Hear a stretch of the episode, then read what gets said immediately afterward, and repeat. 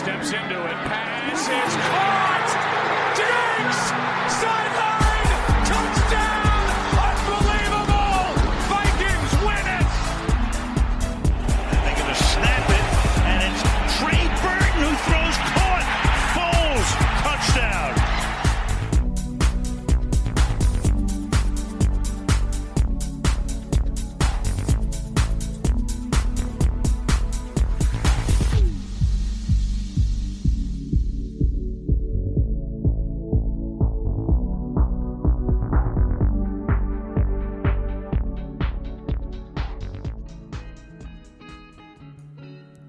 Io lo sapevo, lo sapevo che non dovevo scherzare sulla maratona perché ci sarebbe tornato tutto indietro sul programma, mai mettersi contro il Dio Mentana, e siamo stati umiliati di nuovo questa settimana da John Dorsey, perché la settimana scorsa in due ore e mezza nemmeno, se no siamo riusciti a concludere la puntata. Ecco, nello stesso tempo John Dorsey ha rivoltato letteralmente una franchigia, quella dei Cleveland Browns, come un calzino.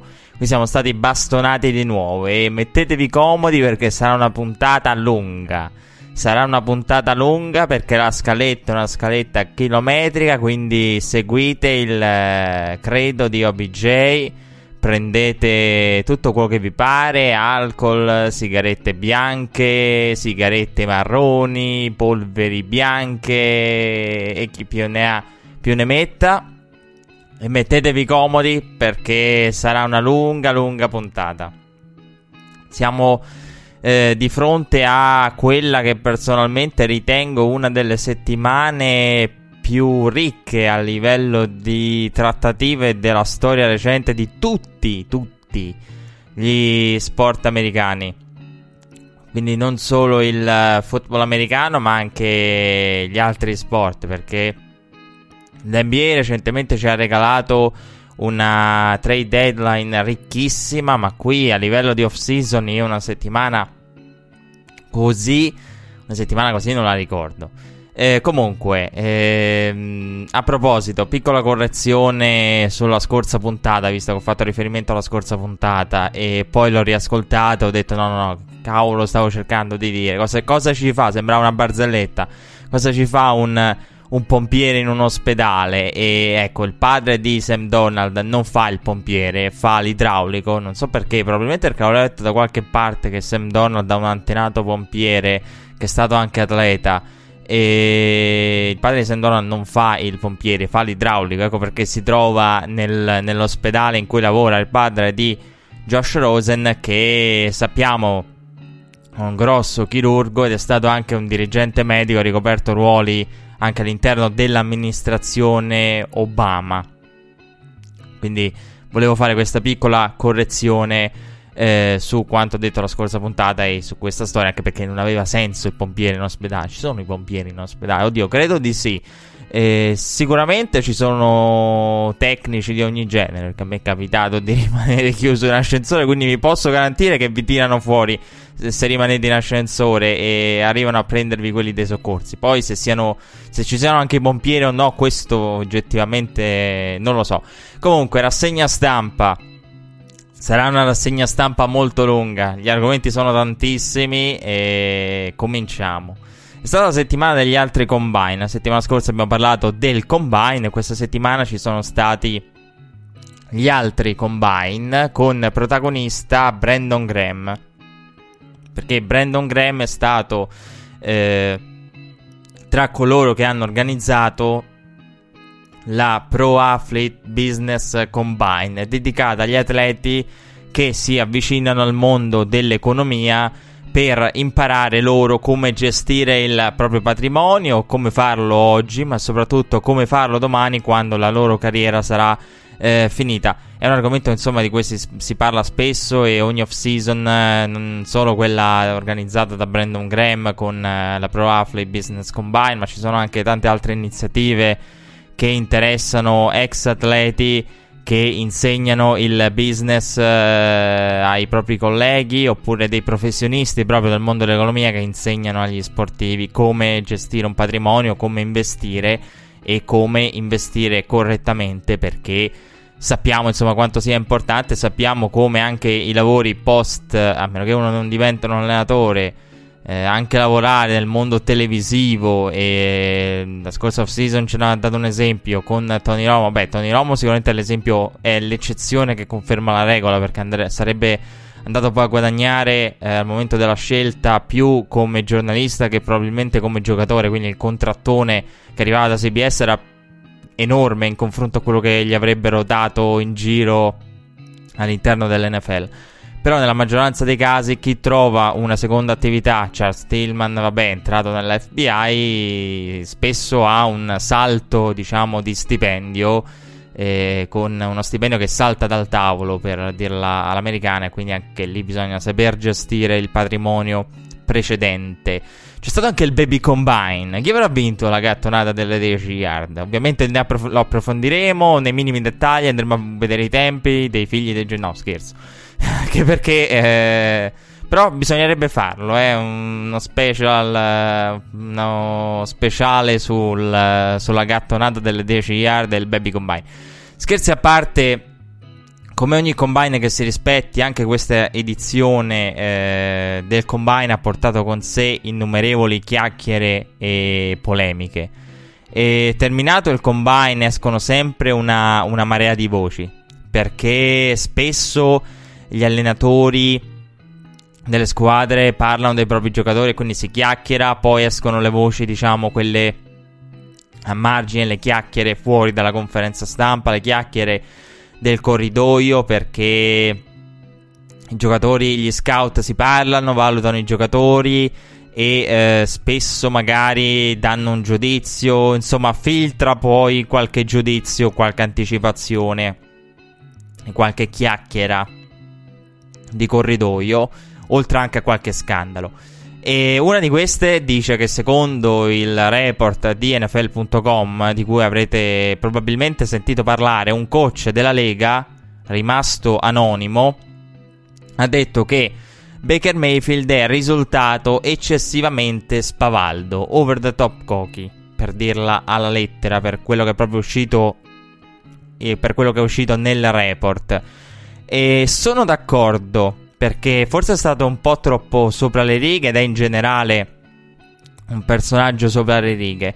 Però vorrei dire una cosa, nessuno ne, nella discu- nelle discussioni di questi giorni, vado al primo challenge di questa nostra lunga puntata, nessuno in questi giorni, nessuno in questi giorni ha eh, ricordato all'interno del, delle varie discussioni Tom Brady. Perché dobbiamo assolvere Tom Brady? Perché questo eh, atteggiamento nei confronti di Brady, al quale è imputato tutto o assolto tutto, come in questa occasione? Over the top cocky Baker Mayfield, Brady no. Scusate, Brady quando si è presentato da Kraft e gli ha detto lascia, mi lasci introdurre... Eh, sono Tom Brady scelto al sesto giro, tra l'altro Kraft che va narrando in giro, ma de che? Che, che lui ha, gli, ha, gli ha detto eh sì, so chi sei, non è vero, perché le leggende narrano che in realtà Robert Kraft non si ricordava il nome di Brady. Però è chiaro che una scena così è talmente epica che non può essere rovinata da, da un dettaglio come Kraft che non ricorda il nome. Quando andò lì e gli disse, lo guardò dritto de- negli occhi e gli disse sono la migliore scelta che la tua organizzazione abbia mai fatto, cioè, ma ragazzi, ma Tom Brady era un semplice quarterback scelto da Michigan, dove nemmeno dove eh, nemmeno era il titolare indiscusso con con Henson a lottare con lui per il posto. Lì era una semplice scelta del sesto giro. Poi adesso noi guardiamo il tutto come Tom Brady è il più grande giocatore quarterback di tutti i tempi, ma in quel momento lui era una semplicissima e comunissima scelta del sesto giro. Se non è essere eh, cocky quello. Poi eh, il discorso è sicuramente mh, molto più articolato, perché si può aprire, e lo capisco, un dibattito ulteriore su, sulla differenza tra due tipi, diciamo, di arroganza, di spavalderia, di essere cocky, di essere arrogant. perché esiste un, eh, un'arroganza motivazionale. Sono assolutamente d'accordo che può essere quella di Brady, che poi alla lunga magari viene tollerata perché è quello che si presenta con eh, dicendo io sono il migliore e ve lo dimostrerò. Quindi un'arroganza motivazionale volta a dimostrare qualcosa. E poi c'è l'arroganza del dire sono il migliore, un'arroganza fine a se stessa. Comunque, in difesa di Baker Mayfield c'è sicuramente l'intervento a favore di Orlando Brown nel pessimo combine.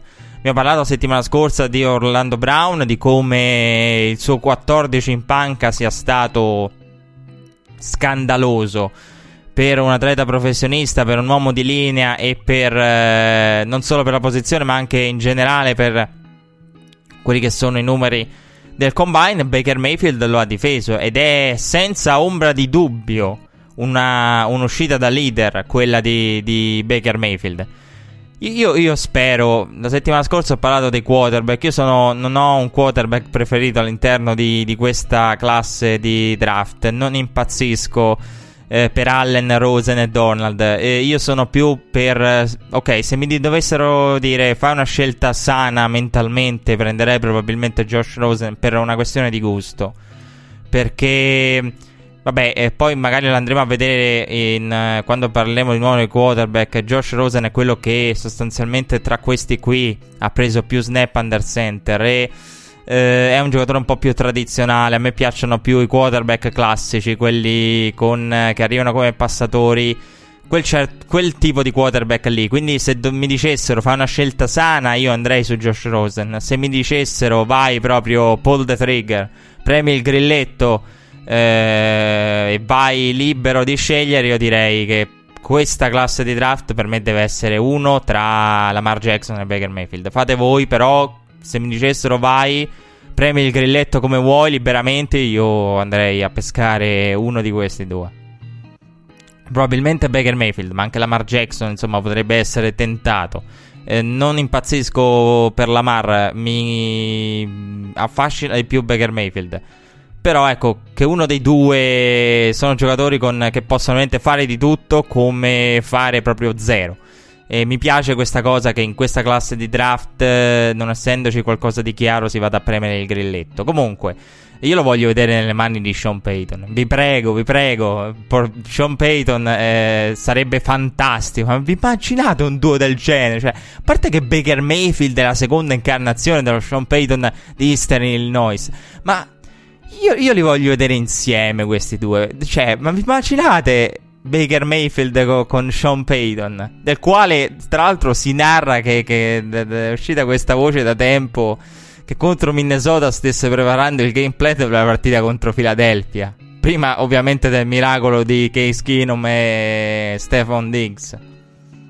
Ma vi immaginate sulla sideline e, e all'interno dello spogliatoio cosa potrebbero... Cioè, praticamente Baker Mayfield caratterialmente la reincarnazione di Sean Payton, perché Sean Payton ama quel certo tipo di quarterback, lo sappiamo, Drew Brees, quelli che sono, diciamo, stilisticamente come lui. Ma qui ne ha uno che è anche più rispetto a, a Drew Brees caratterialmente come lui. Ma vi immaginate, io, cioè, questo scenario mi, mi, mi, mi turba per certi versi, perché se arrivano nella stessa direzione, che duo. Se, ecco, in caso contrario, non lo so, farebbero a cornate sulla sideline, perché calcolando l'arroganza di, di, di Sean Payton con Baker Mayfield, se solo una cosa non va come deve andare, uh, sapete che, che telenovele uscirebbero fuori. Comunque, rimanendo in tema draft duemiladiciotto, mercoledì c'è stato il primo grande pro day, quello dei, del, di Alabama con i Crimson Tide, che hanno tanti giocatori interessanti come ogni anno, e anche quest'anno hanno una classe ricca di giocatori che porteranno al draft, tra cui ovviamente il più nominato da tutti e il più noto a tutti probabilmente, che è Calvin Ridley, miglior wide receiver secondo la maggioranza di, di, di mock e di top cinque, ma anche giocatori come Minka Fitzpatrick e Ronnie Harrison, due tra i migliori safety al draft, con Fitzpatrick, che è, diciamo, l'indiscusso numero uno. Poi ci sono giocatori come Rashaan Evans e Deron Payne, rispettivamente linebacker e D-line, che sono altri due prospetti interessanti. Tra l'altro il penultimo, Rashaan Evans, ha lavorato molto con Mike Vrabel. Mike Vrabel, che è coach dei Titans dallo scorso gennaio, e con una, tra l'altro, una storia particolare eh, che mi riguarda direttamente, perché eh, io stavo proprio eh, analizzando la, la conferma di Mike Mularkey, perché in quel momento si parlava della conferma di Mike Mularkey, di un suo possibile rinnovo, di una sua possibile estensione di contratto, e poi uscì che era stato licenziato e fu nominato poi molto tempo dopo, poco dopo, Mike Vrabel. Quindi eh, è stata una nomina particolare quella di Vrabel, proprio perché ha seguito de- i- le voci sul rinnovo di Mike Mularkey. Comunque eh, al Pro Day di Alabama eh, tutti i team dell'N F L erano rappresentati, perché tra i coach c'erano Eh, anche Marvin Lewis, Mike Tomlin, Bill Belichick, eh, che ha chiacchierato con eh, Nick Saban, eh, è stato filmato da praticamente tutte le televisioni e servizi, hanno fatto vedere Belichick che chiacchierava con Saban. A questo punto non, non, non sto nemmeno a ipotizzare o a pensare di cosa potessero parlare in quel momento. L'ho raccontato l'aneddoto della cena tra Bill Belichick e Saban. E, e alla fine del, del Pro Day di Alabama hanno intervistato anche Calvin Ridley, che ha risposto con grande sicurezza a tutti coloro che gli, chiode- gli chiedevano se fosse il miglior wide receiver di questa classe di, de- del draft. E, mh, i prossimi Pro Day da seguire: eh, il quattordici ci sarà quello di Oklahoma con Baker Mayfield, a seguire la U C L A di Josh Rosen il quindici, l'altra della California il ventuno, ovviamente parliamo di marzo, eh. Wyoming con Josh Allen il ventitré, e il ventinove marzo Louisville con Lamar Jackson. Ho parlato di Baker Mayfield, ma la vera chiacchiera eh, che è arrivata ed è uscita fuori sul combine di Indy è stata un'altra, è stata quella che riguarda Darius Guice. L'N F L indagherà sulle domande inappropriate che sono state poste al giocatore. Eh, per capirci, Darius Guice è, il, eh, è l'altro, è il running back dopo, quello dopo Saquon Barkley, per capirci, al quale sono state rivolte domande sul suo orientamento sessuale, e il giocatore eh, ha raccontato proprio letteralmente di essere entrato in una stanza e prima da, di aver incontrato gli intervistatori, che subito gli hanno chiesto: ma ti piacciono gli uomini?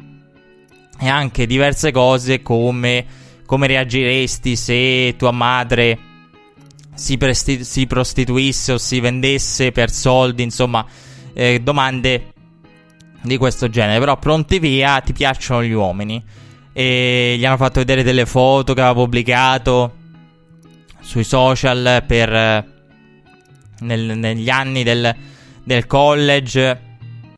Ha risposto subito all'N F L con, eh, tramite Brian McCarthy, il eh, portavoce, e vi leggo proprio il virgolettato: la National Football League, assieme alle franchigie, è impegnata nel fornire pari opportunità di lavoro coerentemente con il proprio impegno per la diversità, con le leggi statali e federali, e il, nonché il C B A.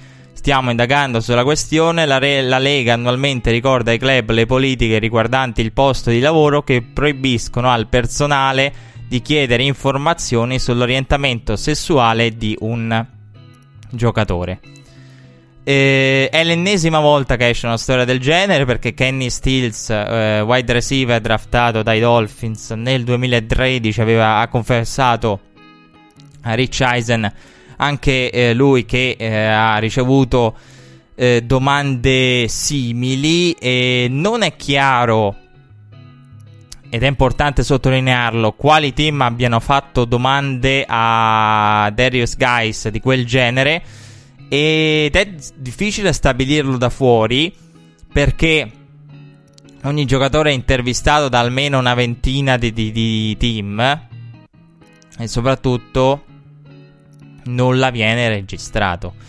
Quindi risalire a chi, come, quando e perché è praticamente impossibile, senza girarci troppo attorno.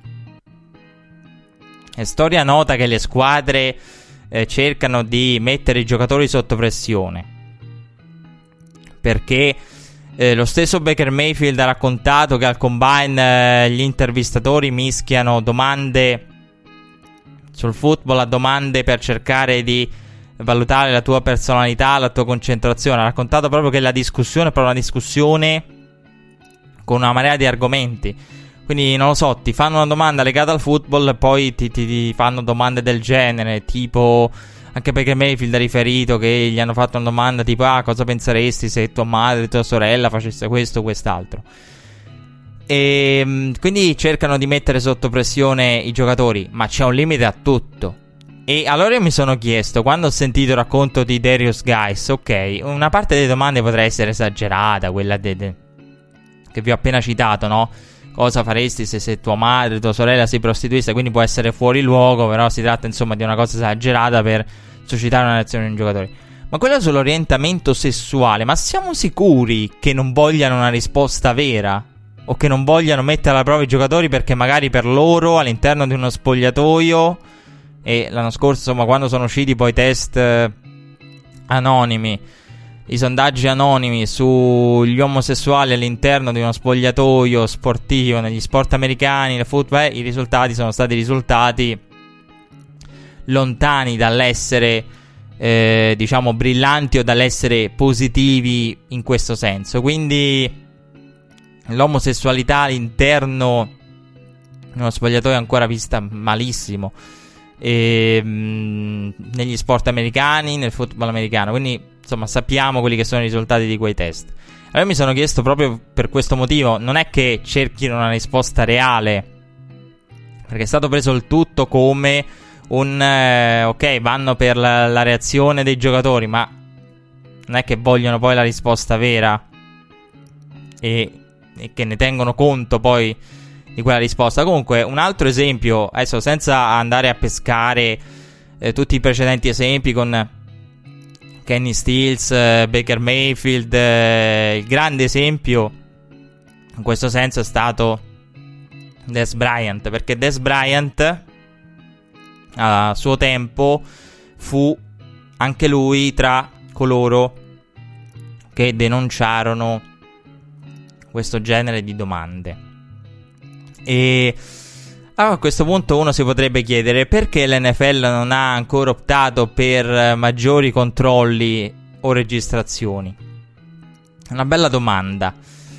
E io, no, allora, io non, personalmente non credo nella registrazione, non credo che si debba arrivare a qualcosa di così estremo come una registrazione. E perché non c'è bisogno, secondo me. Basterebbe avere un eh, diciamo un garante del lavoro, to. qualcuno che tutela i giocatori in queste interviste di lavoro ed evita che vadano al di là del, di ogni limite diciamo consentito dal C B A e da quelle che sono le norme eh, nazionali degli Stati Uniti per quanto riguarda proprio gli incontri di lavoro e il posto di lavoro. Quindi basterebbe un garante del lavoro, basterebbe la presenza di qualcuno che controlla il tutto a nome dell'N F L e a nome, diciamo, della legalità all'interno dell'N F L. Questa è una cosa su cui la giustizia divina di Roger Goodell, che arriva dove le altre giustizie non arrivano, non è ancora arrivata. Quindi io non credo in una cosa estrema, non c'è bisogno, secondo me. Sarebbe anche una brutta figura da parte dell'N F L dover arrivare a registrare. Però basterebbe un garante, quindi sicuramente si può fare meglio in questo senso per quanto riguarda i, i, i controlli. Eh, comunque, credo che sia il secondo combine degli ultimi tre anni, perché anche l'anno scorso uscirono storie di questo genere. E con queste cose bisognerebbe farci i soldi. veramente le, le prop bets, come le chiamano gli americani. Si, si, si potrebbe diventare ricchi su queste cose, su quante probabilità di... a quanto è dato qualcuno che denuncia un certo tipo di domande al combine, come le, le prop bets, no? Come le inquadrature di, di Gisella al Super Bowl. Mannaggia, in Italia non c'era.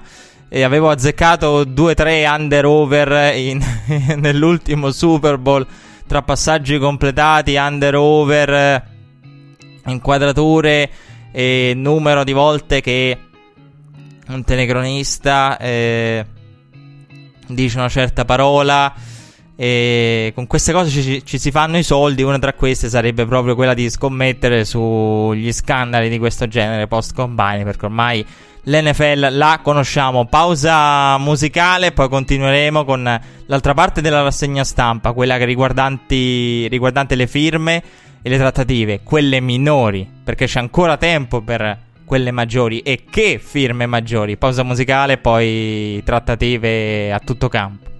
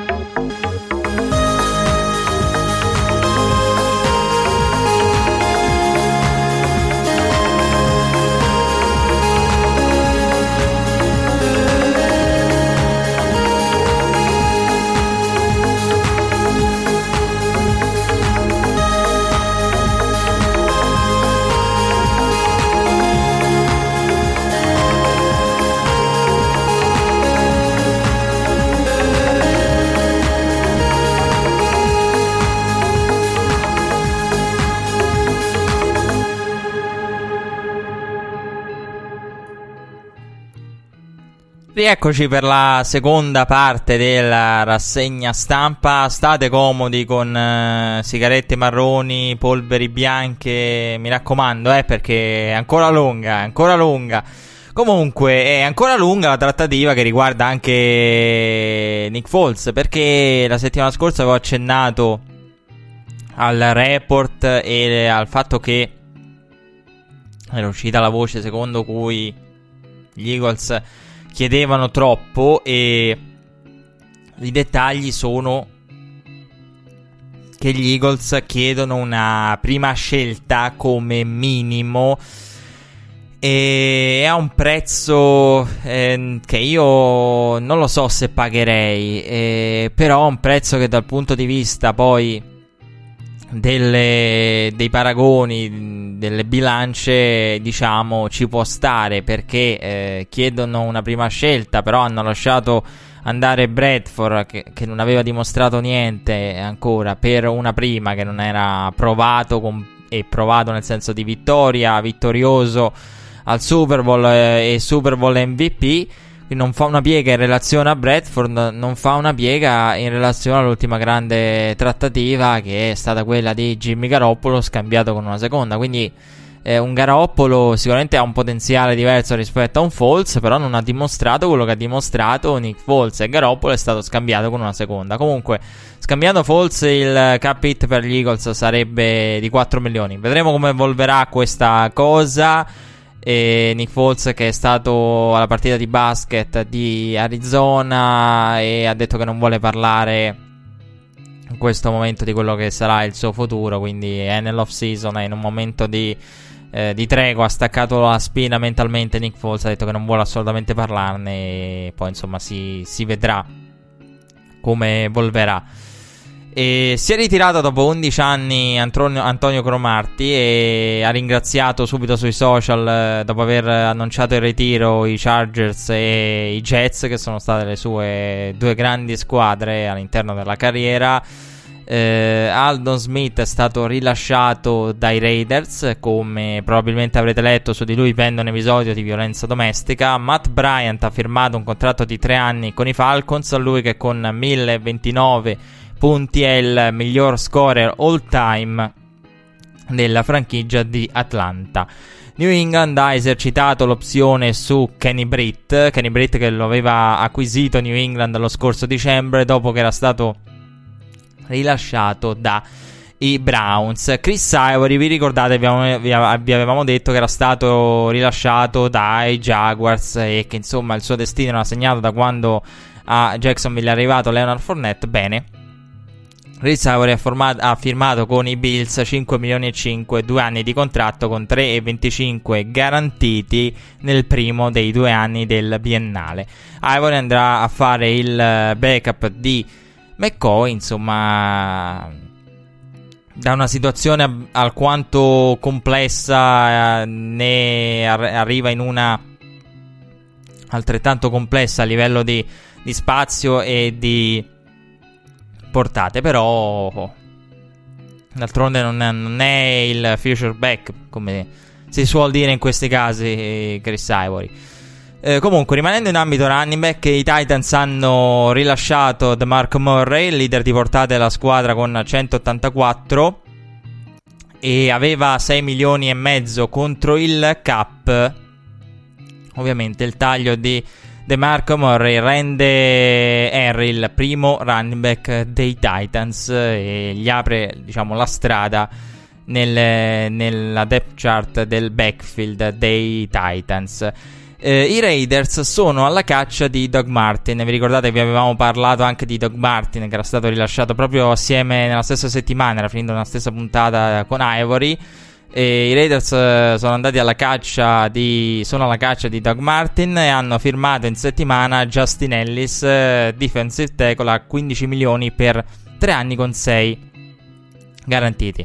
I wide receiver, Marcus Goodwin è stato rinnovato dai quarantanovers con un contratto di venti milioni e tre per tre anni con dieci milioni garantiti, ma il collegone col contrattone è Mike Evans, perché ha rinnovato con i Buccaneers. Una delle notizie, diciamo, clou tra le altre, perché questa settimana è tutto tra le altre, e ha rinnovato con i Bucks ottantadue milioni e mezzo per cinque anni, cinquantacinque milioni garantiti, per valore medio è secondo solo al tanto discusso la settimana scorsa contratto dal valore medio di diciassette milioni di Antonio Brown. Vi ricordate che i Buccaneers avevano rilasciato Chris Baker? Chris Baker è stato firmato dai Bengals, tre milioni un anno. È un ottimo prezzo, un, veramente un affare interessante secondo me per i Bengals, perché tre milioni per un anno, vabbè, non, è, non siamo ai livelli dello special team, però parliamo di un prezzo bassissimo con un intervallo ridotto, ridotto molto ridotto. E Jonathan Stewart, un altro che vagava eh, dopo essere stato rilasciato dai Panthers, eh, con i quali aveva trascorso tutte e dieci le stagioni, lo avevamo detto, ha visitato i Seahawks, mentre eh, se Jonathan Stewart è già in giro ed è stato già rilasciato assieme agli altri citati, Martellus Bennett eh, si è aggiunto alla lista perché è stato rilasciato dai Patriots.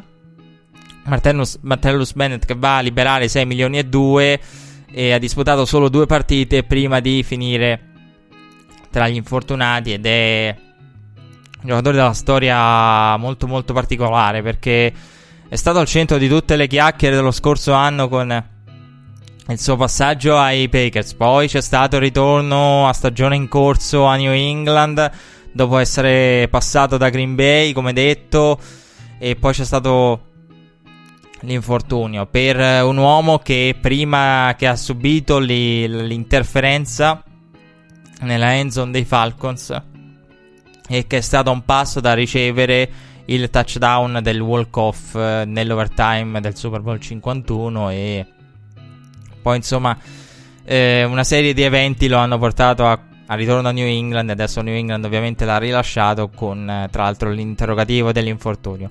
Matt Cassel eh, aggiunge, raggiungerà tutti i citati anche lui, perché è in procinto di essere rilasciato dai Titans. E eh, gli Steelers eh, sembrano intenzionati a liberarsi di Mike Mitchell, che avrebbe guadagnato cinque milioni nel duemiladiciotto. eh, Venerdì Venerdì è finito in rete il video, un video di Snapchat nel quale è ritratto Odell Beckham Junior con una sigaretta marrone e una carta di credito nei paraggi con accanto una sostanza bianca. Il video, a quanto pare, ma attenzione perché queste sono speculazioni e chiacchiere che sono circolate, non esiste ancora nulla di ufficiale a, a riguardo, e è stato girato giovedì, il giorno prima.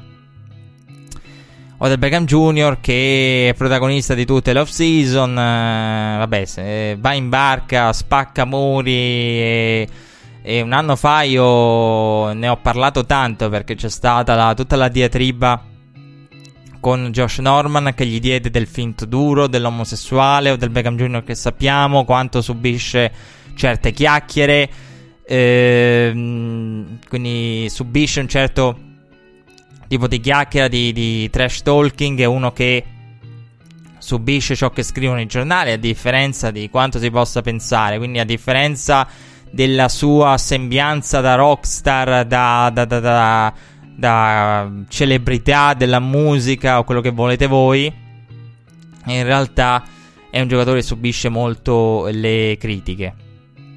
Comunque i Giants e l'N F L hanno dichiarato di essere a conoscenza della vicenda. La donna che eh, è, eh, che era con Odell Beckham Junior è una modella francese che lavora su Instagram ed è in contratto è in contatto con i Giants. E quella che eh, questa cosa, diciamo, è surreale, e perché sa tanto di cavolata della franchigia, cavolata preventiva, cioè della serie la conosciamo, può anche essere vero, però mi suona tanto di cavolata questo fatto che la donna fosse in contatto, insomma, con i Giants, o che fosse nota eh, alla franchigia dei New York Football Giants, mi sa tanto di mh, la conosciamo, poi gli dicono dietro l'angolo da, da, da, da, in un angolino a O B J, ma che cavolo è quella? Quindi non lo so, mi sa tanto di, di cavolata per, per mettere le mani avanti. E, è una copertura della franchigia? Secondo me sì.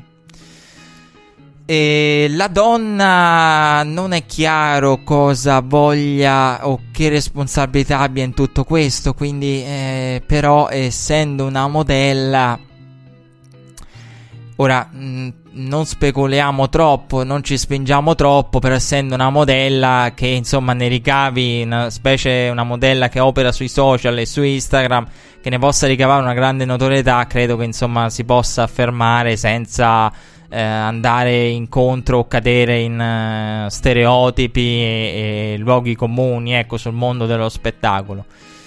E pare che conosca Odell Beckham Junior da tempo, eh, ma questo non è ancora chiaro. Odell Beckham Junior che non frequenta bella gente, è, è uno che esce con Johnny Manziel, eh, di, dimmi con chi vai e ti dirò chi sei. Se giri con Johnny Manziel non è che sia una grande compagnia, e Johnny Manziel è un esempio in questo senso soprattutto. E mh,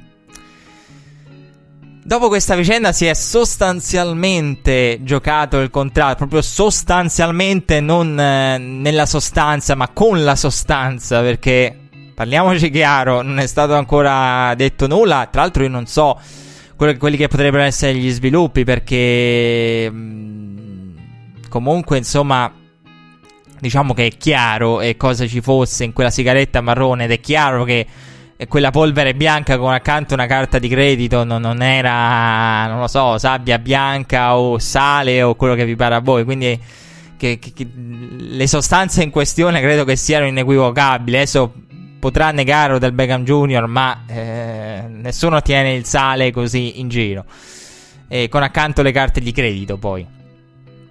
E quindi si è sostanzialmente, inteso come attraverso le sostanze, giocato il contratto di cui parlavamo la settimana scorsa, e io dico di no e vado al challenge. Cioè nel senso, di questo passo se lo gioca, però non se l'è giocato. Questo è poi il concetto ultimo che, che, che sostengo io, perché Odell Beckham Junior, l'ho detto la settimana scorsa, vuole venti milioni, però la sua situazione ha una, vede una leverage completamente dalla parte dei New York Football Giants, perché ha la fifth year option, e perché proprio perché c'è un intervallo. Cioè Odell Beckham Junior adesso si parla del contratto, lo vorrebbe adesso, probabilmente se l'è giocato adesso, però eh, la franchigia in ogni caso non gliel'avrebbe fatto firmare adesso. Quindi eh, O B J in sostanza eh, già da prima aveva un intervallo di uno o due anni almeno, e poi insomma se ne riparlerà del contratto. In questo intervallo se dimostra, ecco perché io dico no, non se l'è giocato ancora, oggi non glielo fanno firmare di sicuro, però ha tempo ancora. I Giants avrebbero comunque avuto in mente di eh, aspettare, esercitare tutto quello che era il loro Eh, nel, nel loro, nelle loro possibilità per tenerlo prima di pagarlo eh, a lungo termine, pagarlo in modo sostanzioso. Qui tra sostanzialmente, sostanza e sostanzioso è uscito fuori uno scioglilingua in questa parte di segmento. Quindi in questi due anni già si sapeva che ci sarebbe stato un intervallo, e lui ha tutta la possibilità di dimostrare che questi sono solo episodi. E que- tutte le chiacchiere con Josh Norman, la barca, la- il muro spaccato al Lambeau Field, insomma che tutto questo è-, è nulla, e che è una persona seria. Quindi c'è un intervallo di tempo, in questo intervallo di tempo può, può assolutamente recuperare punti agli occhi de- della franchigia dei New York Football Giants. Comunque alcuni editorialisti già parlano di possibile trade, perché diversi giornali di New York hanno proprio aperto con editoriali dal titolo Shop eh, Odell Beckham Junior, eh, proprio a, a esortare i Giants a andare alla trade per Odell Beckham Junior. Non accadrà, e al massimo penso che la franchigia lo coprirà fino alla morte e non, non penso che arrivi, arrivino alla trade, perché comunque sarebbe la trade con gli altri che utilizzerebbero tutti questi episodi e i precedenti per, come leverage nella trade, per pagarlo praticamente poco, e poi magari qualcuno che decide di pagarlo a lungo termine lo, lo trovi, quindi non... Non lo so, adesso lo, lo pagheresti, lo venderesti a un prezzo molto basso, quindi oggettivamente, proprio perché utilizzerebbero tutto questo. Ah, la gente potrebbe dire, ah, però se mi vendi Odell Beckham junior vuol dire che, allora tu, eh, franchigia dei New York Football Giants, che lo conosce bene, vuol dire che sai, non ti fidi di lui a lungo termine, che sai che potrebbe cadere in abusi di sostanze, che potrebbe eh, non passare test e tante altre cose. Quindi verrebbe usata questa leverage del le tue ricerche interne ti hanno portato a scambiarlo, io perché me lo devo prendere al prezzo pieno, e quindi tutti andrebbero a chiedere uno sconto. Eh, comunque è una situazione che sicuramente mh, avremo l'opportunità di, di riaffrontare e approfondire nelle prossime settimane, perché sicuramente non mancherà O B J nella nostra rassegna stampa. E come non è mancato O B J, non può mancare Jerry Jones. Jerry Jones si è arreso e quindi... si è reso così, eh, ha deciso di pagare i due milioni di spese legali. Lunedì scorso ho incontrato Roger Goodell in Florida, hanno trovato l'accordo e in casa Dallas ora eh, ci sono stati un paio di post polemici sui social, ma ne riparleremo quando sarà ora di affrontare il tema Paycut con Dez Bryant. Dez Bryant, che era il protagonista indiscusso, diciamo, dei social della settimana con il suo post, fino a quando poi sui social con il video di Snapchat e tutte le, le chiacchiere non c'è finito, diciamo, Odell Beckham junior al centro dell'attenzione di internet. E quindi Jerry Jones si è arreso, peccato, avrei voluto essere una mosca nell'incontro, ma vi immaginate che spe- però se fossi stato una mosca non avrei potuto fare la puntata, quindi eh, bisogna purtroppo accettare questo scambio. Eh, ma io un incontro, vi giuro, ecco, eh, mandate i cara N F L, ma- mandate i controllori del lavoro, gli ispettori del lavoro al combine e registrate, vi prego, le... gli incontri tra Jerry Jones e Roger Goodell, perché secondo me de- de- deve esserci qualcosa di-, di-, di epico e di spettacolare al loro interno, che purtroppo non, non c'è dato sapere, almeno pubblicamente purtroppo non, non-, non possiamo saperlo. Comunque i Vikings hanno traslocato e sono passati al Twin Cities Orthopedics Performance Center, nuova sede, e si sono trasferiti dopo anni e anni nella stessa sede, visto che ehm, erano nella stessa struttura, nella stessa practice facility dall'ottantuno, molto molto bella. È veramente, veramente un posto stupendo. Se non avete visto le foto del Twin Cities Orthopedics Performance Center, andatevelo a cercare. Alla presentazione ci sono stati diversi giocatori dei, dei Vikings. Kyle Rudolph ha detto ehm, che insomma la struttura è bellissima ed è veramente, veramente bella. E roba che ti fa dire vorrei essere un giocatore dell'N F L solo per poter entrare in una palestra, in un centro sportivo simile. Poi vabbè, non penso che sia la motivazione primaria che vi porta ad essere giocatori N F L, però è tra quelle. Veramente una bellissima, bellissima struttura, e adesso resta da capire, strada facendo in questa off-season, quale sarà il quarterback che si allenerà e andrà a preparare la propria stagione e, e, all'interno di quella struttura. Bisogna capire quale quarterback si allenerà lì, che è quello che ci interessa di più. Si è ritirato Ed Oculi, si è ritirato Ed Oculi, storico arbitro, una delle immagini della categoria, crew chief in diciannove partite playoff, noto per le sue lunghe spiegazioni. Se non avete mai visto le spiegazioni di Ed Oculi, anche qui andate a cercare su YouTube in questo caso, ma soprattutto l'arbitro di Madden, soprattutto l'arbitro di Madden Ed Oculi, perché è stato il primo arbitro di Madden a comparire in Madden, e tant'è che mi ricordo, no, ai tempi andai a cercare, no, l'ho cercato anni e anni fa, arbitro Madden, e, e poi ho detto, ah, ma quest'arbitro è quello di Madden, l'ho cercato, lo cercai ai tempi, era lui, perché Docoli è, è stato il primo arbitro a, a comparire in un videogioco, proprio in Madden, ed è anche l'uomo dietro il mock-up. I movimenti che vedete nell'arbitro, degli arbitri di Madden, sono realizzati da lui, e quindi è lui lui è l'arbitro di Madden. Posso dire una cosa che eh, non si dovrebbe fare, eh, va al di là del, di ogni regola giornalistica, ma noi vogliamo andare al challenge e andiamo al challenge perché abbiamo la nostra campanella. Posso dire che ci vogliono più Edoculi e meno Stentator. Vi giuro, ok, sono due arbitri che possono essere amati e odiati, ma io preferisco tutta la vita un Edoculi come personaggio, con le sue spiegazioni, con il suo parlare, che le risatine di Stentator. Che, per carità, ci sono anche in altri sport, mi è capitato di raccontare arbitri di quel livello, a Stentator. Posso dire, boh, non, non mi è mai piaciuto l'arbitro che se la ride, perché anche Docoli potrebbe essere accusato di mania di protagonismo, però preferisco le sue alle risatine di Stentator, che tra l'altro abbiamo visto come crew chief del, del Super Bowl, dopo una stagione con decisioni e situazioni ai limiti de, del ridicolo e dei siparietti. Però comunque fatto sta che c'è finito.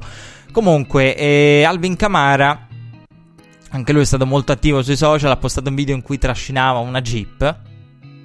Grande forza per Alvin Kamara, che aveva una Jeep legata al, alla cintura e in più portava sulle spalle l'asta dei, dei pesi. Juju Smith Juju Smith-Schuster ha eh, dichiarato in settimana che vuole reclutare ufficialmente LeBron James per la prossima stagione, e, e quindi si è presentato in televisione eh, con la maglia di LeBron, ha postato il tutto sui social, è iniziata la, la campagna di recluta, di reclutamento di LeBron James per Juju Smith eh, ed è affascinante. Io non lo trovo assolutamente inutile il dibattito su LeBron James ed eventualmente l'N F L, perché... Eh, potrebbe giocare da tight end, potrebbe giocare da wide receiver, si è sempre detto, diciamo, potrebbe sicuramente fare tutto questo. Prima dovrebbe abituarsi, è probabilmente una cosa che non fare, riuscirebbe a fare mai, eh, nemmeno in anni e anni, al, alle botte dell'N F L. E, però mi affascina perché eh, la, la discussione è sempre affascinante a livello di legacy, perché spesso abbiamo raccontato di, di, di atleti. Ehm, anche la settimana scorsa si parlava implicitamente di Tim Tebow, che hanno provato la, tra- la transizione verso il baseball, che è la peggiore. La transizione verso il baseball è la peggiore. E tempo fa si scherzava sullo scambio dei ruoli tra Aaron Judge e Russell Wilson. Io sono convintissimo che un Aaron Judge farebbe meglio in N F L rispetto a un Russell Wilson in M L B. Eh, perché è vero che uno potrebbe dire sì, eh, le, ne ho lette di considerazioni di questo genere, che i numeri di Tim Tebow all'interno delle minor league sono numeri che hanno avuto anche grandi giocatori all'interno delle minor league, sì, ma il giocatore eh, M L B, il giocatore delle minor che viene chiamato poi dalla M L B, non viene chiamato sulla base dei numeri. Se voi andate a vedere le statistiche non troverete mai numeri elevati, trovate giocatori che hanno, secondo i tecnici, gli specialisti e gli hitting coach, hanno una maturità sufficiente per eh, diciamo eh, studiare, figure out, eh, per dirla all'americana, to figure out, eh, per eh, diciamo studiare, capire, apprendere il, l'M L B pitching, quindi il modo di lanciare della, della Major League, e per quello vengono chiamati. Quindi attenzione quando sentite queste cose, occhio a questo genere di parallelismi, proprio perché quando si parla, ah, ma nel baseball ha quei numeri, nemmeno il grande li aveva. No, è, è che i giocatori vengono chiamati dalle minor proprio quando sono pronti, e l'allenatore dice ok, adesso lo mandiamo nella Major League, lo facciamo abituare al, ai lanci della Major League, così si abitua, però l'occhio è pronto a lavorare al piano superiore, e quindi a quel punto l'allenatore è il primo che vuole la promozione per far allenare il battitore a livello proprio visivo, di timing, con eh, i lanciatori della Major League. È tutto un altro discorso. Occhio a questo genere di, di discussioni. Però è affascinante perché la transizione verso il baseball è la più difficile. Quella dal eh, verso il football, o tra pallacanestro e football, secondo me è quella tra tutte più possibili in senso assoluto. E, e quindi nell'era moderna LeBron James è quello che potrebbe fare una cosa del genere. A livello di legacy sarebbe intrigante vedere una cosa di questo genere, che io credo insomma sia fuori da ogni realtà, quindi è bello fantasticare, ma rimarrà così una... nei nostri deliri e nei, nei nostri sogni, insomma, se, se siete intrigati da, da quel genere di scenario. Deadline del franchise tag. Eh, la settimana scorsa abbiamo lasciato prima del tag. Andiamo a vedere i taggati. E i Cowboys hanno taggato DeMarcus Lawrence. Il tag di DeMarcus Lawrence era nell'aria. Il giocatore ha subito twittato che la stampa lo ha saputo prima di lui. DeMarcus Lawrence è un giocatore particolare perché ha avuto due operazioni, una sospensione della sua carriera. Ma eh, la cosa più assurda sono, sono i numeri di DeMarcus Lawrence. E quindi è un giocatore, diciamo, con eh, alti e bassi. E nel duemiladiciotto guadagnerà diciassette milioni e mezzo grazie al tag.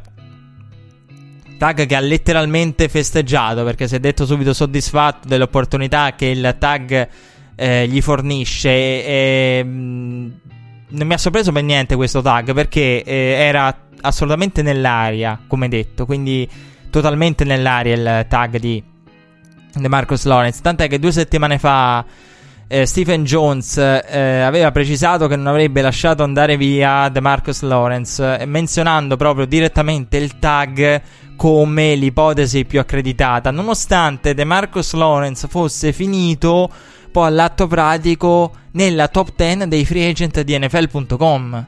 Perché io ce l'avevo, diciamo, in un, eh, all'interno della scaletta, e poi non l'ho nominata perché insomma alla fine abbiamo parlato di tutta quella to- top dieci lì, però eh, non li ho nominati uno ad uno, ma c'era anche DeMarcus Lawrence, tant'è che la, l'off season dei Cowboys si era aperta con due concetti, e perché ai tempi si parlava di DeMarcus Lawrence taggato e si parlava di Anthony Hitchens da rinnovare.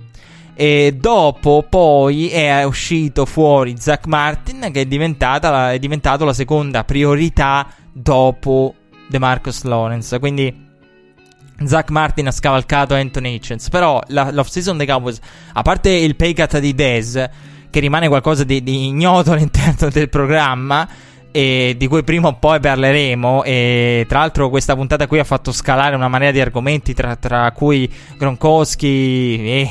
Troppo, troppo è scalato nelle ultime settimane, ma d'altronde l'ho detto all'inizio, siamo in una delle più grandi settimane di off-season di tutti gli sport americani nella storia recente che io abbia visto e documentato sicuramente.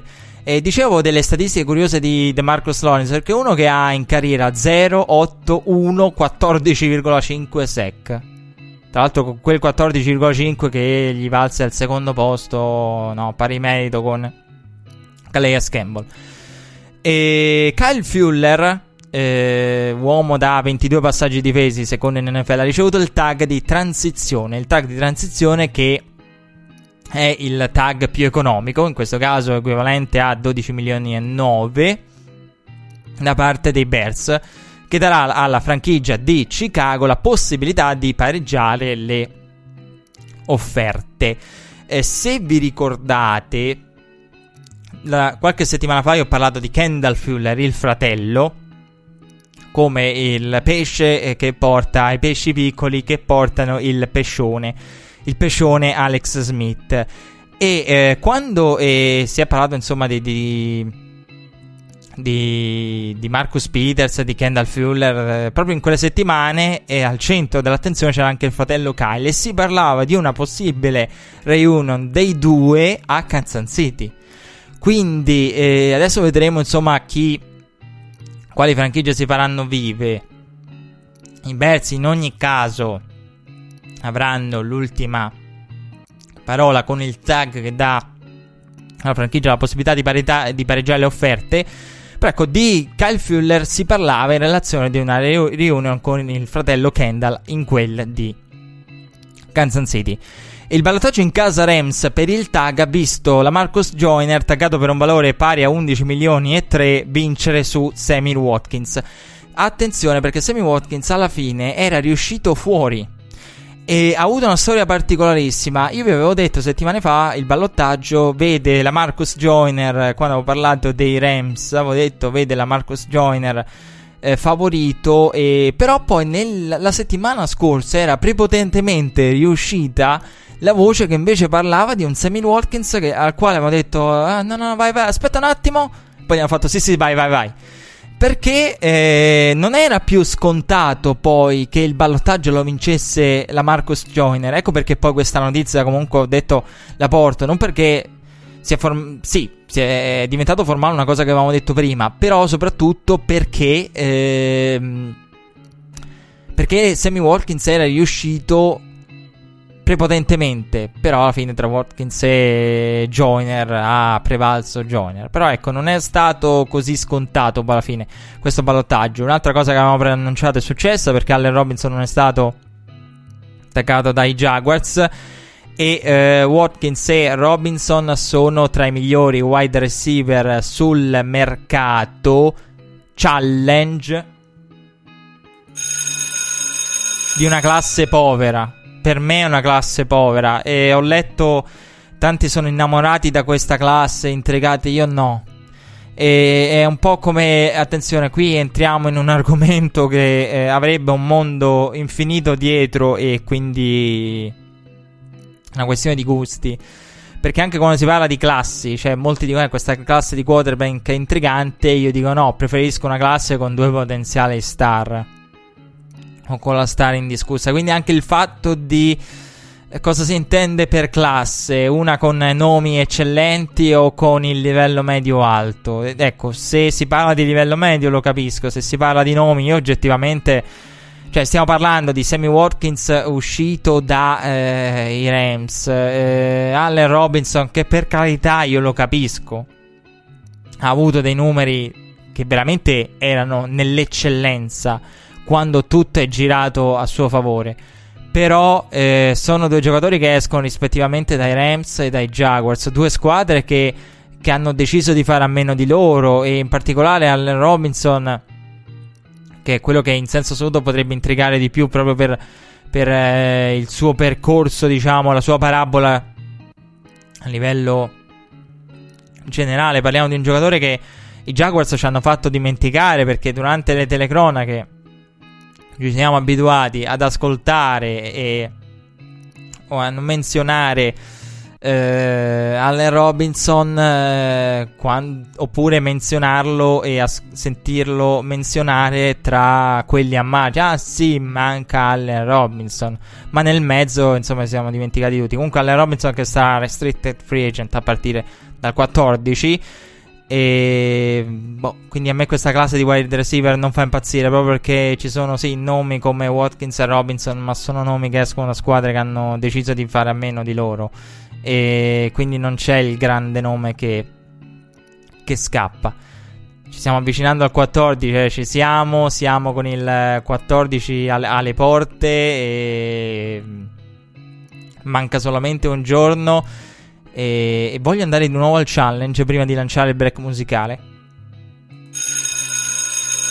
perché mi sono sentito abbandonato e sabato ho provato a, convin- a convincere le persone in macchina con me che erano preoccupate dalla mia andatura. E tanto insomma si può parlare de- del mio superare i limiti di velocità, anche perché in questa puntata di legalità tra Odell Beckham Junior e Akid Talib, del quale parleremo dopo, insomma qui il confine della legalità consente tutto. Io ho provato a rassicurarli dicendo state tranquilli che il primo che vuole arrivare sano e salvo e che è prudente più che mai eh, sono io, perché voglio sapere come cavolo va a finire la telenovela Cousins. Ci siamo quasi ragazzi, ci siamo quasi Ci siamo quasi, sapremo come andrà a finire la telenovela Cousins, del quale tra l'altro dopo ore e ore di trasmissione non abbiamo ancora parlato, perché è una cosa assurda che abbiamo fatto ore e ore e ore senza nominare Cousins. Poi lo nomineremo, sempre che con la firma di Cousins lancio il break musicale con questa domanda, sempre che con la, questo dubbio amletico, sempre che con la firma di Cousins non finisca il mondo. Pausa musicale.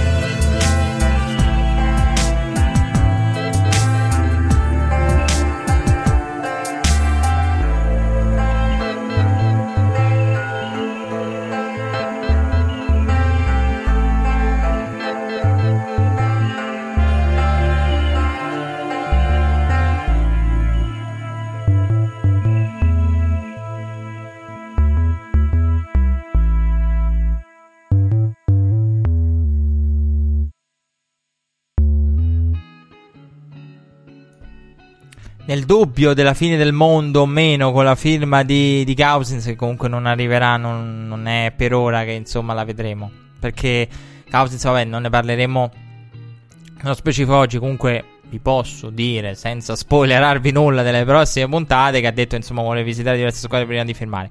Comunque, al di là della fine del mondo, fine del mondo non fine del mondo, noi dobbiamo continuare il nostro percorso con Red Flag e con l'off season N F L, in questo caso con la deadline del franchise tag. Le'Veon Bell è stato taggato per un valore di quattordici milioni e cinque. Io avevo chiuso la scorsa puntata dicendo ascolterete il podcast a tag arrivato. Il giocatore non l'ha presa benissimo perché ha dichiarato: cosa devo fare o dimostrare affinché mi vogliano? Effettivamente, insomma, la domanda di Le'Veon Bell ha senso. E poi ha twittato che gli Steelers, eh, il tweet strappalacrime, gli Steelers lo hanno preso a ventuno anni, lo hanno aiutato nel suo percorso e non vuole altro. Steelers che, stando alle voci, sono pronti a offrire tredici milioni. Segnatevi questi tredici milioni in mente, perché torneranno tra poco. Eh, Bell taggato a quattordici milioni e cinque vorrebbe di più, ma il vero cuore della discussione non è solo la struttura, eh, non è solo la lunghezza del contratto, ma anche la struttura, la lunghezza, la cifra, quindi tutto. Qui il problema è che l'accordo è molto complicato, perché non è solo una questione di cifre. Abbiamo detto che Le'Veon Bell vuole probabilmente attorno ai quindici, e quindi già i tredici offerti non vanno bene. Poi se andiamo a vedere eh, quello che non sappiamo, cioè le strutture che gli hanno offerto o le lunghezze, ecco perché insomma è difficile trovare un accordo. Ha confessato Le'Veon Bell che molti lo hanno preso per pazzo all'interno della squadra quando aver, ha raccontato di aver rifiutato eh, l'accordo di tredici milioni che gli avevano offerto lo scorso anno.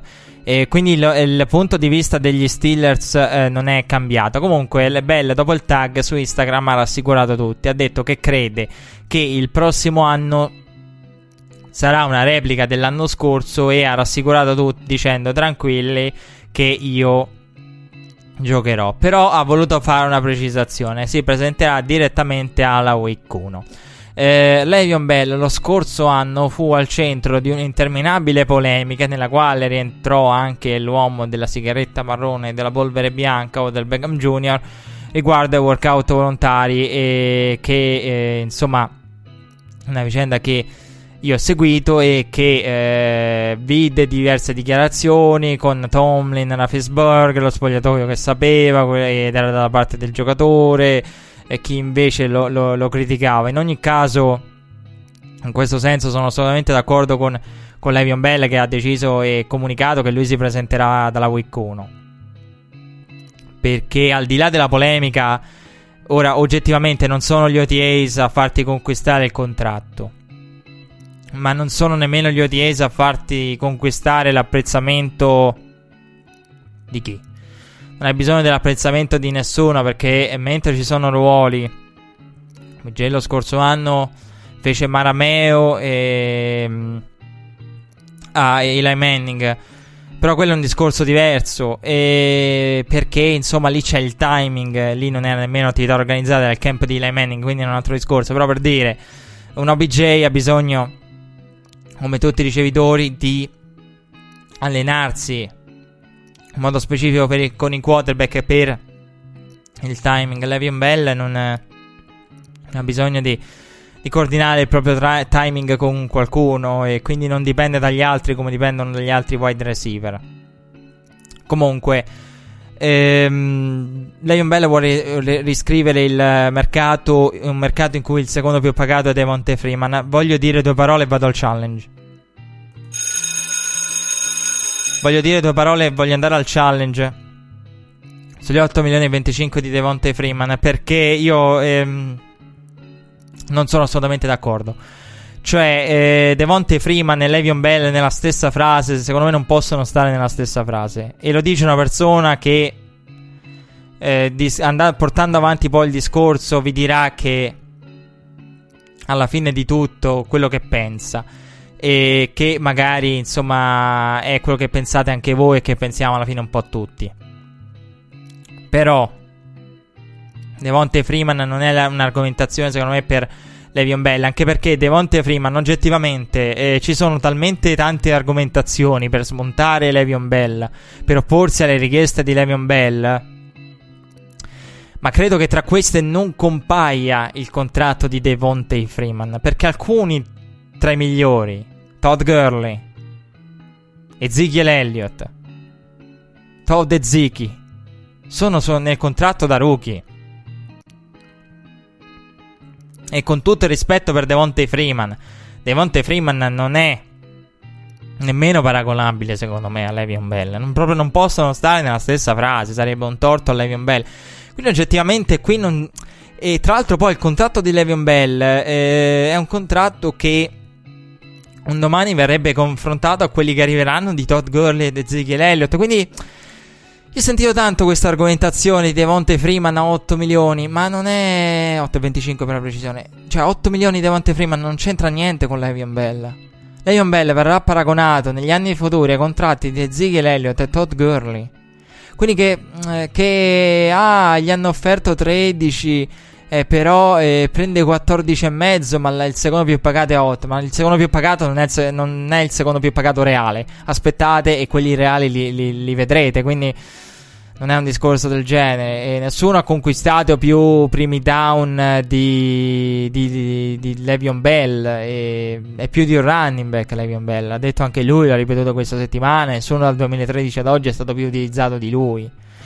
E la media per portate di Le'Veon Bell è calata. E la grande buona degli Steelers è che tutti coloro che hanno avuto quel numero di portate sono calati radicalmente.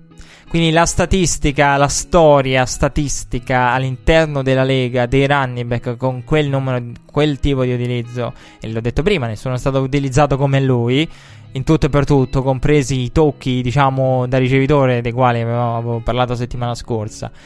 E quindi è una... È, è, È un qualcosa che a livello statistico storicamente non, non parla per lui. E poi ok, ci sono statistiche che ho trovato molto interessanti, che per carità, per quanto possano essere interessanti, eh, cioè gli Steelers hanno vinto sempre quando Le'Veon Bell ha portato palla più venticinque più volte. Però eh, oltre a queste argomentazioni, quindi la storia statistica di chi ha tante portate, di quello che ha fatto che c'è stato prima di lui, eh, l'abbiamo detto la settimana scorsa, Le'Veon Bell ha le red flag, ha, ha le red flag del, dell'essere al, al test di distanza dalla res- sospensione con l'aggravante della recidività. Parliamo di un giocatore, Le'Veon Bell, che infortuni su infortuni, un solo anno della carriera è rimasto veramente veramente sano e sano dall'inizio alla fine. Bisogna farsi un po' di domande. Io per questo ho reinserito Le'Veon Bell nella scaletta, perché andando all'osso eh, qui c'è una questione che può essere letta in due modi. Se gli Steelers puntano al titolo, e lo sappiamo che è così, nel finale, nella finestra finale della carriera di Ben Roethlisberger, possono o non possono permettersi un contratto del genere? Probabilmente no, però guardando la situazione al contrario, se non mi dicesse, eh, però devi considerare anche al contrario che qualora dovessero perdere Le'Veon Bell, la finestra di Roethlisberger è una finestra ristretta, sarebbero in grado di, di, di competere di nuovo per il Super Bowl con la finestra di Roethlisberger? Quindi la domanda è, hanno eh, già il wide receiver più pagato, possono permettersi il running back più pagato? Quindi il fatto è, la questione si può vedere in due modi. Con Le'Veon Bell eh, riesce a sfruttare pienamente la finestra della Roethlisberger, oppure il cap, diciamo, collassa. E eh, perché il discorso cap è un discorso molto importante, perché qui non bis- bisogna guardare alla vita oltre i giocatori. E poi insomma ne parleremo con Cousins di come le squadre, eh, lo dico perché siamo prossimi alla... all'inizio della free agency, eh, care squadre, mi raccomando, considerate anche la vita dopo Cousins. Non è che con Cousins finisce il... Oddio, prima forse l'abbiamo ipotizzato, eh.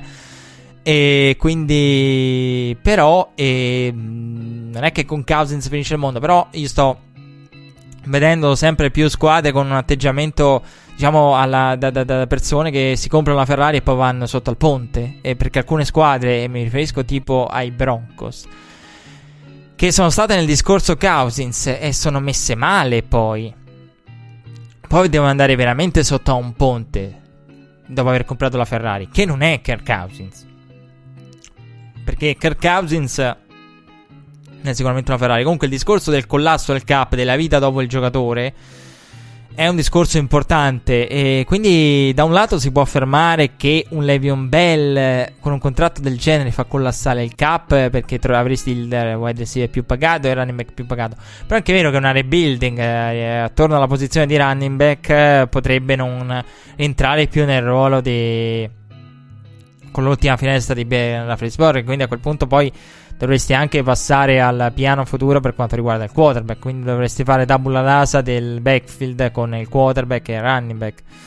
E poi spesso in N F L si parla di format vincenti, e si parla di format vincenti riguardo a le varie squadre, e questo è un altro discorso che con Cousins, insomma, probabilmente faremo faremo spesso.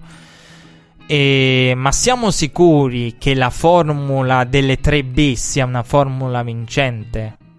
Io penso di sì, però non è stato ancora dimostrato, e erroneamente secondo me abbiamo sempre preso il tutto come una verità rivelata, come un assioma, un punto di partenza indiscutibile dell'N F L: con le tre B si compete per il titolo.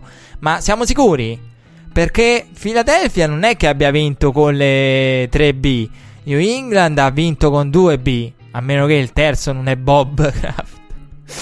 Però ecco, per capire, anche lì avrebbero tre B, però hanno vinto con due B. E siamo, cioè, secondo me sì, però bisogna anche, voglio, insomma, la cosa mi, mi ha fatto mettere in dubbio il tag di Bell e riflettere nuovamente su Le'Veon Bell, eh, proprio il fa- il, questo fatto, cioè che effettivamente con le tre B noi abbiamo dato per scontato che sia automaticamente una formula vincente, e poi siamo... abbiamo visto una storia recente in cui la formula non ha visto wide receiver più pagati, quarterback più pagati, running back più pagati. No, ha visto un equilibrio, ha visto contratto di da rookie, le finestre del contratto da rookie di Carson Wentz, un backup come Nick Foles, un cap sì che collassa ma ben distribuito tra tutti, tanti giocatori che valgono più del grande nome, perché Philadelphia non è che aveva elite all'interno di alcuni ruoli, eh, come la batteria di ricevitori, non, non, diciamo, non c'è stata, eh, non c'era l'elite, il diva receiver all'interno degli Eagles, non, non c'è stato. Comunque, eh, le probabilità, adesso a parte tutto, le probabilità che Le'Veon Bell giochi quest'anno sotto il tag con Pittsburgh e poi non venga rinnovato sono altissime, eh, parliamoci chiaro. Lo scenario è inevitabile, ed è inevitabile se il giocatore non ridimensiona la propria richiesta, e non ci sarà un terzo tag, sono pari a zero le possibilità di un terzo tag, costerebbe troppo. Eh, sì, è possibile farlo se ve lo siete chiesti, ma costa troppo. E io penso che Le'Veon Bell sia prossimo all'ultima stagione con gli Steelers se non ridimensiona la, la, sua, la propria richiesta, perché adesso Le'Veon Bell dopo il doppio tag non farebbe sconti agli Steelers strada facendo, e quindi anche per questo io non vedo, non vedo ristrutturazioni, rinnovi. Se Le'Veon Bell firma un contratto, non ristruttura niente poi, quindi lo devono proprio far fuori se vogliono liberarsene. Non ci sarà nessun uh, hometown uh, discount, per dirla all'americana, quindi non farà sconti agli Steelers. Sì, ha fatto tutto quel tweet strappalacrime del, del Pittsburgh, la città che lo ha accolto, lo ha preso a ventuno anni e tutto, ma non farà sconti agli Steelers. Poi eh, io sono assolutamente d'accordo, lo ripeto, eh, i running back a livello di tag sono dietro co- quasi tutta la difesa, ed è scandaloso, perché la nuova posizione di running back con l'eccezione dal backfield, rende il running back un uh, giocatore capace di, di, di fare tutto. Quindi sono giocatori che a livello di valore, di value, proprio per quanto riguarda il football giocato, valgono. E dietro praticamente quasi tutta la difesa è una cosa, è quasi una bestemmia. Però è chiaro che tra le due parti quella che può andare incontro all'altra è Le'Veon Bell, non è certo la franchigia. E, e sono cominciati a comparire in giro, sono spuntati come le margherite nel prato.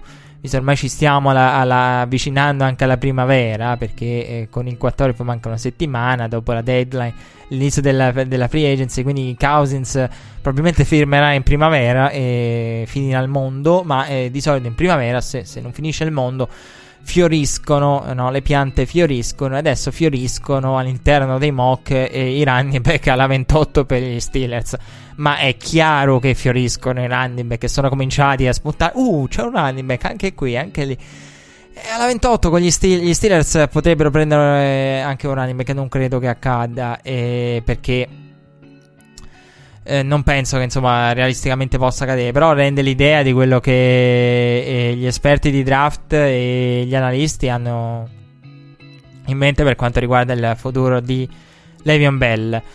Eh, su Le'Veon Bell è poi arrivata la tecola, perché a fine settimana, e questo è il motivo per cui poi all'atto pratico ho rimesso il tutto in scaletta, eh, gli Steelers hanno ristrutturato il contratto di Antonio Brown, andando a liberare di fatto nove milioni e sette per il duemiladiciotto. La mossa operata sul contratto di Antonio Brown potrebbe apparire, ma non lo è, un paracadute per la firma di Le'Veon Bell. Non lo è. A livello finanziario non fa una piega, attenzione, a livello finanziario non fa una piega. Se avete pensato all'inizio è un paracadute, io non, eh, prima, appena, appena ho sentito ho detto perfetto, è ufficialmente un anno e lo mandano via.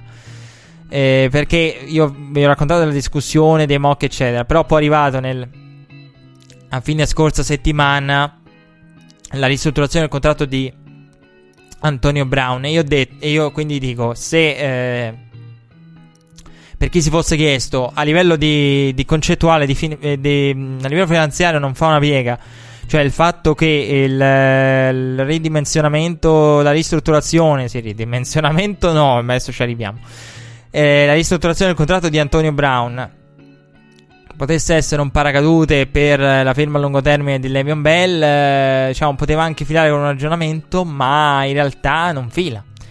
Non fila perché, allora, intanto eh, è proprio l'opposto, perché eh, è una leverage ulteriore per gli Steelers, perché qualcuno potrebbe banalmente dire a Le'Veon Bell: caro Bell, ma hai visto che abbiamo dovuto scomodare, chiedere ad Antonio Brown di prendere più soldi dopo, perché poi il senso della ristrutturazione è quello, più soldi dopo per includere il tuo tag, cioè sei dovuto andare a scomodare un altro, un altro si è dovuto sacrificare. Vabbè, la ristrutturazione non è che perde nulla, però si è andato a, a scomodare Antonio Brown, e Brown non prende soldi, è solo la struttura, però, perché dovevano includere questo benedetto tag di Bell eh, a quattordici milioni e mezzo. Poi, se andiamo ad analizzare la ristrutturazione, Brown, seguite il ragionamento che ho fatto io, Brown prende meno soldi oggi e più soldi domani. Altro che paracadute. Oggi include Le'Veon Bell, domani prende di più. Ma quindi se prende di più Antonio Brown, A, B, C, ragionamento C, ci possiamo arrivare in modo, diciamo, scontato insieme. Allora vuol dire che poi ci sarà un running back economico quando Antonio Brown dovrà prendere di più, perché Antonio Brown non fa nemmeno lui sconti a, a nessuno. Quindi meno soldi oggi per Antonio Brown per includere Le'Veon Bell, più soldi per Antonio Brown domani. Ma perché? Perché domani arriva un running back economico. La ristrutturazione del contratto di Antonio Brown, per quanto mi riguarda, per quella che la mia opinione della vicenda Le'Veon Bell, chiude, proprio chiude le porte in faccia a Le'Veon Bell. Ora, ehm, il senso ultimo qual è? E la situazione, eh, secondo me, è stata gestita male. Ora, io l'ho detto, sono d'accordo nel sostenere la causa di Le'Veon Bell, ma Le'Veon Bell, secondo me, ha tirato fin alla fine della fiera ha tirato troppo la corda e forse non ha ricevuto i giusti consigli, perché ad un certo punto devi realizzare, secondo me, quelle che sono le prospettive reali e quelli che sono i rischi che vai a correre. E quindi devi considerare le prospettive, devi considerare i rischi e tiri tiri la corda, ma alla fine secondo me eh, devi anche capire che se il contratto non te lo danno puoi, diciamo, partire, andare incontro a Pittsburgh che comunque ti ha offerto tredici milioni e che forse sono pochi, però da un lato, da eh, primo momento ci può essere la richiesta, poi ci deve essere la realizzazione, l'accettazione di quelle che sono le, di quella che è la realtà. E a Le'Veon Bell è mancata questa seconda parte. Ripeto, forse è stato consigliato male. E voglio però anche dire una cosa che è stata determinante, e io eh, non ne ho parlato la settimana scorsa perché, siccome questa storia l'ho tirata fuori in un contesto che, diciamo, vabbè, non so raccontarvi tutta la storia, se no eh, la puntata veramente qui si dilunga e già è lunga di suo. E, insomma, ho commesso un grave peccato nel momento in cui ho mh, raccontato, ho citato in un altro contesto questo episodio, e quindi mi sono dovuto andare a confessare da Ray Lewis, che eh, come penitenza mi ha dato cinquanta Ave Marie e cinquanta El Meri da lanciare col chirichetto flacco.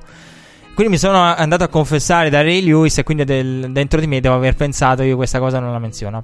Ehm, però eh, quando c'è stato il Pro Bowl, eh, perché dico questo? Perché una situazione come quella di Le'Veon Bell è una situazione grossa, parliamoci chiaro, è una situazione grossa, una situazione che spesso va a coinvolgere direttamente l'owner, le ownership. Adesso eh, non, anche qui non voglio spoilerare, però all'interno della vicenda Dez Bryant, Julio e eh, sì, Julio Jones eh, Jerry Jones eh, Julio Jones e Jerry, sicuramente Julio Jones non lo so quanto sia interessato al contratto di Dez Bryant, probabilmente pensa prima al suo. Comunque Jerry Jones all'interno della, della vicenda Dez Bryant ha un ruolo determinante, perché è quello, è, c'è un legame diretto tra Dez Bryant e Jerry Jones. Jerry Jones è molto legato a Dez Bryant, forse Dez Bryant è l'ultimo dei pionieri, l'ultimo dei rimasti dei suoi Cowboys, degli, l'ultima generazione dei Cowboys di cui si è innamorato, con il figlioccio Tony, Tony Romo e de, Tony Perdese, quindi insomma è rimasto l'ultimo di, di quella generazione di Cowboys, eh, pur essendo, diciamo, tutt'altro che vecchio, a differenza di, di, di, di quanto uno possa pensare Dez Bryant. E quindi ehm, in quel caso Jerry Jones, la, la vicenda è talmente grande che arriva dalle parti di Jerry Jones. Jerry Jones potrebbe avere una spinta, ripeto, non voglio spoilerarvi troppo, eh, potrebbe avere una spinta verso il tenere Dez Bryant e quindi rinunciare al pay cut di Dez Bryant e dire: io questo giocatore lo voglio tenere, è un giocatore al quale sono affezionato, Dez, Dez per Dallas, io lo pago quello che c'è da pagare, niente pay cut, eh, e gli do tutti i soldi che ha sul contratto, punto. Eh, queste questioni eh, vanno direttamente all'ownership, alla proprietà, e riguardano la proprietà. E quando si parla di riconoscenza e, e, e, all'interno dello sport, il discorso deve, secondo me, come linea di massima, coinvolgere le proprietà. Al Pro Bowl ehm, io ho raccontato questo aneddoto perché ehm, al Pro Bowl, se vi ricordate, la A F C aveva il coaching staff dei Pittsburgh Steelers con Mike Tomlin, ma non aveva la non aveva Todd Haley come offensive coordinator, perché Todd Haley si era separato proprio pochi giorni prima dai Pittsburgh Steelers per i problemi personali con Ben Roethlisberger, che insomma ricorderete tutti. E quella vicenda è una vicenda, per esempio, che eh, di quella portata che interessa eh, direttamente la proprietà. perché eh, è una vicenda che adesso trova una proprietà eh, che non è più la vecchia proprietà. Quella è una vicenda in cui un Dan Rooney, che è scomparso proprio un anno fa durante l'off season, che ho avuto il piacere di raccontare la, la, la sua storia, e Dan Rooney è un personaggio fantastico, veramente veramente fantastico. E lui, Wellington Mara appartengono a una categoria, beh, togliendo Al Davis, eh, appartengono a una categoria di personaggi del, dell'N F L a livello dirigenziale che hanno fatto qualcosa di eccezionale, che hanno reso, eh, io credo che Dan Rooney, Wellington Mara, la seconda generazione, eh, Dan Rooney figlio di Art Rooney, fondatore dei Pittsburgh Steelers, io penso che Dan Rooney e Wellington Mara siano stati superiori a livello di legacy dirigenziale rispetto a Timothy Mara, il fondatore dei Giants, e Art Rooney primo. E quindi eh, Pittsburgh ha avuto sempre un ownership forte, però quando la famiglia eh, Rooney è entrata nel business del casino per rispettare la league policy, la politica dell'N F L, e sappiamo cosa pensa l'N F L delle scommesse sportive, per rispettare quel, quella norma la famiglia Rooney ha dovuto man mano cedere quote e uscire e uscire dalla, dalla proprietà dei Pittsburgh Steelers, e eh, si è ritrovata con eh, una proprietà che è attorno al trenta per cento, praticamente il minimo indispensabile per essere definiti proprietari. Quindi all'interno dei Pittsburgh Steelers, dopo la morte di Dan Rooney, eh, il trenta per cento, trenta-quaranta per cento della, ora non ricordo la percentuale precisa, della franchigia dei Pittsburgh Steelers è nelle mani di Art Rooney, omonimo dell'Art Rooney fondatore, nonché figlio di Dan Rooney. A parte che parliamo di un personaggio che non ha il carisma di, di Dan Rooney, con tutto l'amore che uno può avere sia per John Mara che per Art Rooney, che sono i figli di, di due personaggi come Wellington Mara e eh, Dan Rooney. Però mentre un John Mara è stato introdotto a livello proprio pratico al controllo di una franchigia da prima, quindi possiamo dire che Wellington Mara si sia formato, e che per quanto i Giants abbiano avuto una storia di, di proprietà particolarissima, però ecco, in quel caso eh, la terza generazione, una terza generazione per così dire pronta con John Mara. E per quanto riguarda invece gli Steelers, al di là di Art Rooney o del carisma di Art Rooney, quello che poi fa la, anche la differenza è che eh, i Rooney, la famiglia Rooney è rimasta al trenta per cento, quindi la famiglia Rooney è progressivamente uscita dai Pittsburgh Steelers e eh, rimane la, la quota di maggioranza, ma che in realtà è di minoranza. Quindi eh, Art Rooney detiene il trenta per cento, è quello che detiene più quote ma è in minoranza, perché l'altro sessanta settanta è gestito da varie cooperative azionisti del, della città di Pittsburgh. Quindi, cioè, stiamo parlando di un ownership debole, stiamo parlando di una franchigia che sta man mano allontanandosi dalla famiglia Rooney, che lo scorso anno ha perso Dan Rooney, che comunque poi negli ultimi anni era sulla sedia a rotelle, aveva dei problemi di salute, quindi non era più al centro del... delle discussioni. Art Rooney era il, diciamo, il vero e proprio proprietario, però ecco, è una proprietà molto molto debole, è una delle più deboli di quelle storiche che sono rimaste, è sicuramente la più debole per certi versi. Quindi quando si parlava di Todd Haley si diceva, se ci fosse stato Dan Rooney in vita, Dan Rooney avrebbe imposto a Ben Roethlisberger e Todd Haley la convivenza. Cioè, in, eh, perché ho fatto tutto questo discorso? Perché ho detto Jerry Jones, ok, indipendentemente da quello che è il ruolo di Jerry Jones, in una eh, Pittsburgh che non è più la Pittsburgh di Dan Rooney, che non è più a livello proprio pratico e di percentuali la, la Pittsburgh della famiglia Rooney, cioè la riconoscenza, ma chi, chi ti riconosce? Cioè, se per riconoscenza intendiamo che qualcuno riconosca il tuo valore e lo premi, ma chi te lo riconosce? Cioè, il discorso di riconoscenza adesso, a parte tutto, eh, richiede anche la presenza di una ownership, di un ownership forte, che non sono più Pittsburgh Steelers.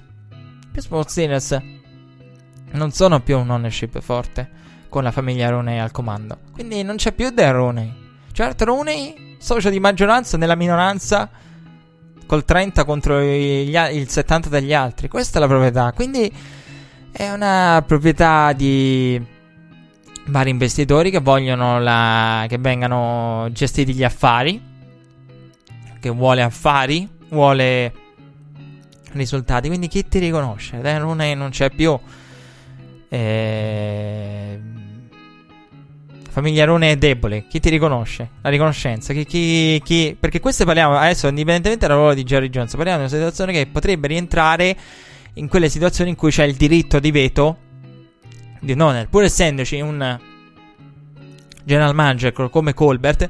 Questa potrebbe essere una, una questione che un owner forte potrebbe dire, indipendentemente che sia general manager o meno come Jerry Jones, quindi abbia le mani impastate, potrebbe dire no, Le'Veon Bell è un giocatore che ha fatto tanto per questa franchigia, ha dato tutto, io lo voglio rinnovato, punto.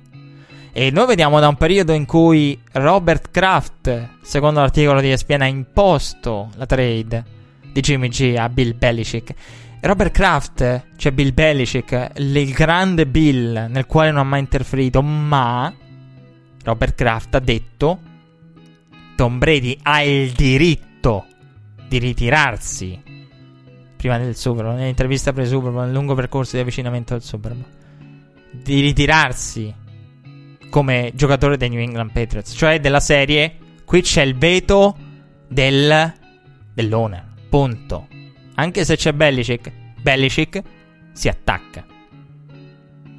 Comunque, riassumendo la, la questione bella fin, fin troppo chiara, e purtroppo è così per, per Le'Veon Bell, e io lo vedo all'anno di tag e poi fuori da, da, da Pittsburgh a cercare fortuna altrove. E l- ho affrontato credo ogni eh, argomento del, del tema Bell.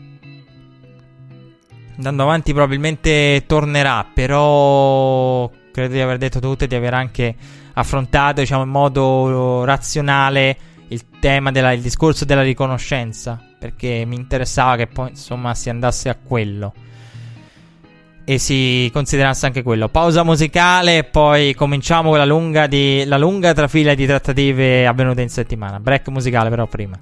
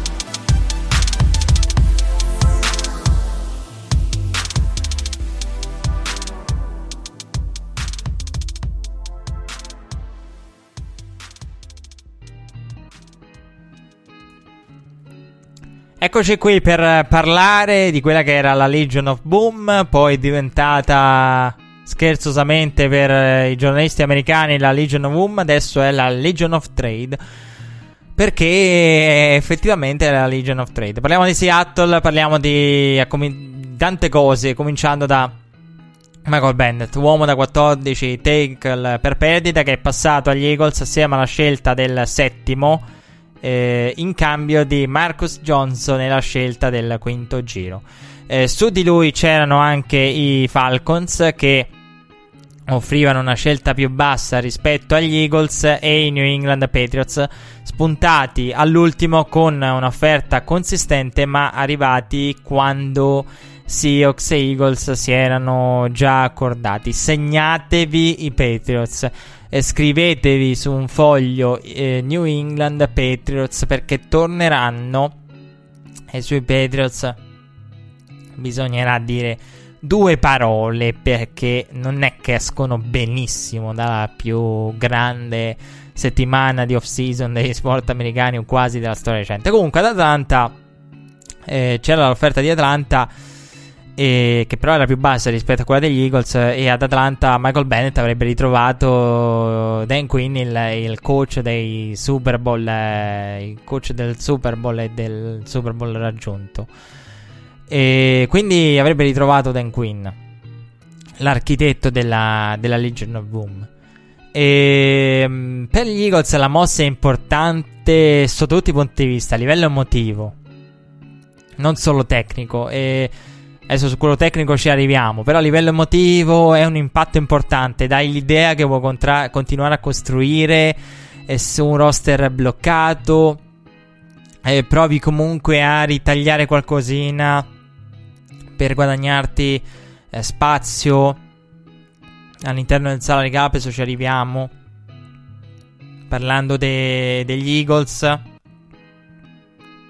Quindi eh, mandi proprio un segnale chiaro ai tuoi giocatori che nonostante il Super Bowl vinto stai cercando di aggiungere, stai facendo tutto il possibile per aggiungere. A livello emotivo è un impatto importante, cioè finiscono di festeggiare e, e ecco qui che arriva eh, Michael Bennett. Quindi è importante a livello emotivo oltre che tecnico.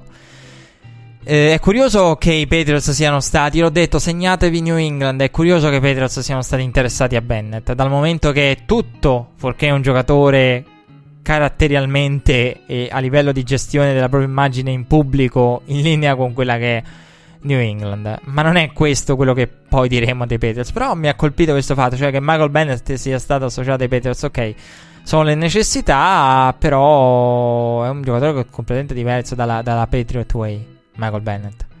E, insomma, vabbè, la storia di Bennett la sappiamo, il suo appoggio a Colin Kaepernick, quindi non, non è proprio un uomo compatibile di natura con la Patriot Way. Poi vabbè, dopo Randy Moss credo che New England non sia spaventata da altro. Comunque Bennett aveva in contratto solo otto milioni e Sherman invece ha undici milioni, e tra i due c'è una netta differenza eh, per quanto riguarda il campo del garantito.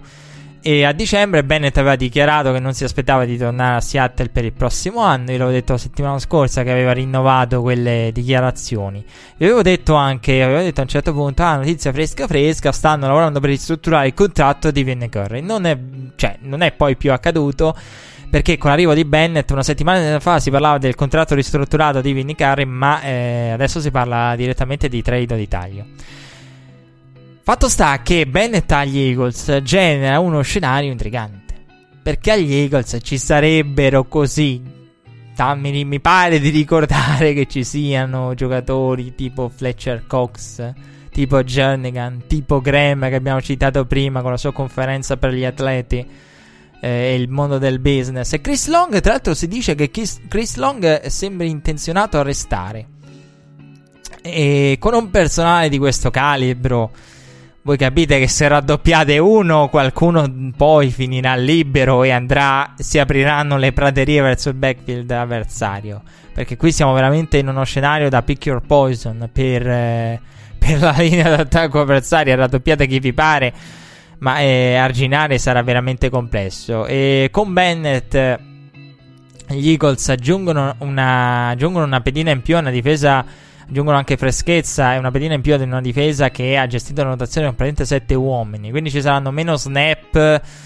eh, meno snap e più freschezza. E Jim Schwartz ne aveva parlato anche prima della stagione duemiladiciassette, perché aveva paragonato la eh, rotazione della propria D-line, l'aveva paragonata a un bullpen dal quale escono lanciatori sempre freschi per lanciare fastball, quindi per caricare la pistola e far schizzare la pistola, come si, si suol dire nel baseball, quindi sempre al cento per cento con stint brevi.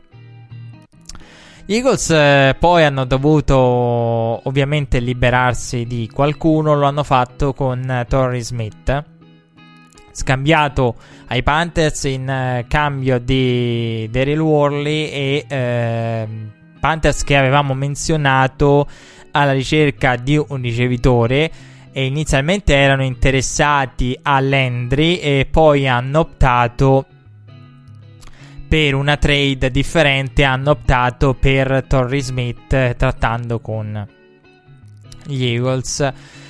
Eh, ad un certo punto si è parlato di Ndamukong Suh verso Philadelphia. Ora, ehm, la questione Ndamukong Suh, devo, bisogna dire due parole sulla questione Ndamukong Suh, che adesso, eh, allora, noi abbiamo la, eh, posso riportare le trade e tutte le notizie, ma non, non ho ancora la facoltà di prevederle.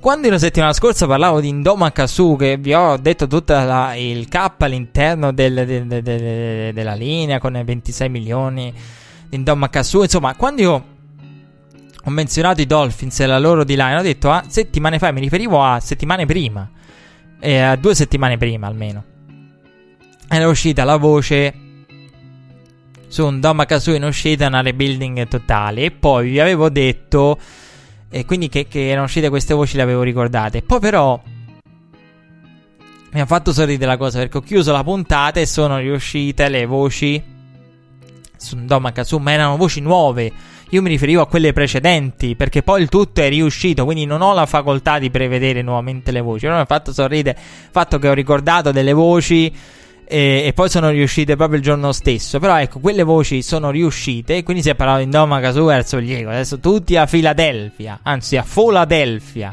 Philadelphia, Pennsylvania, come dicono gli americani.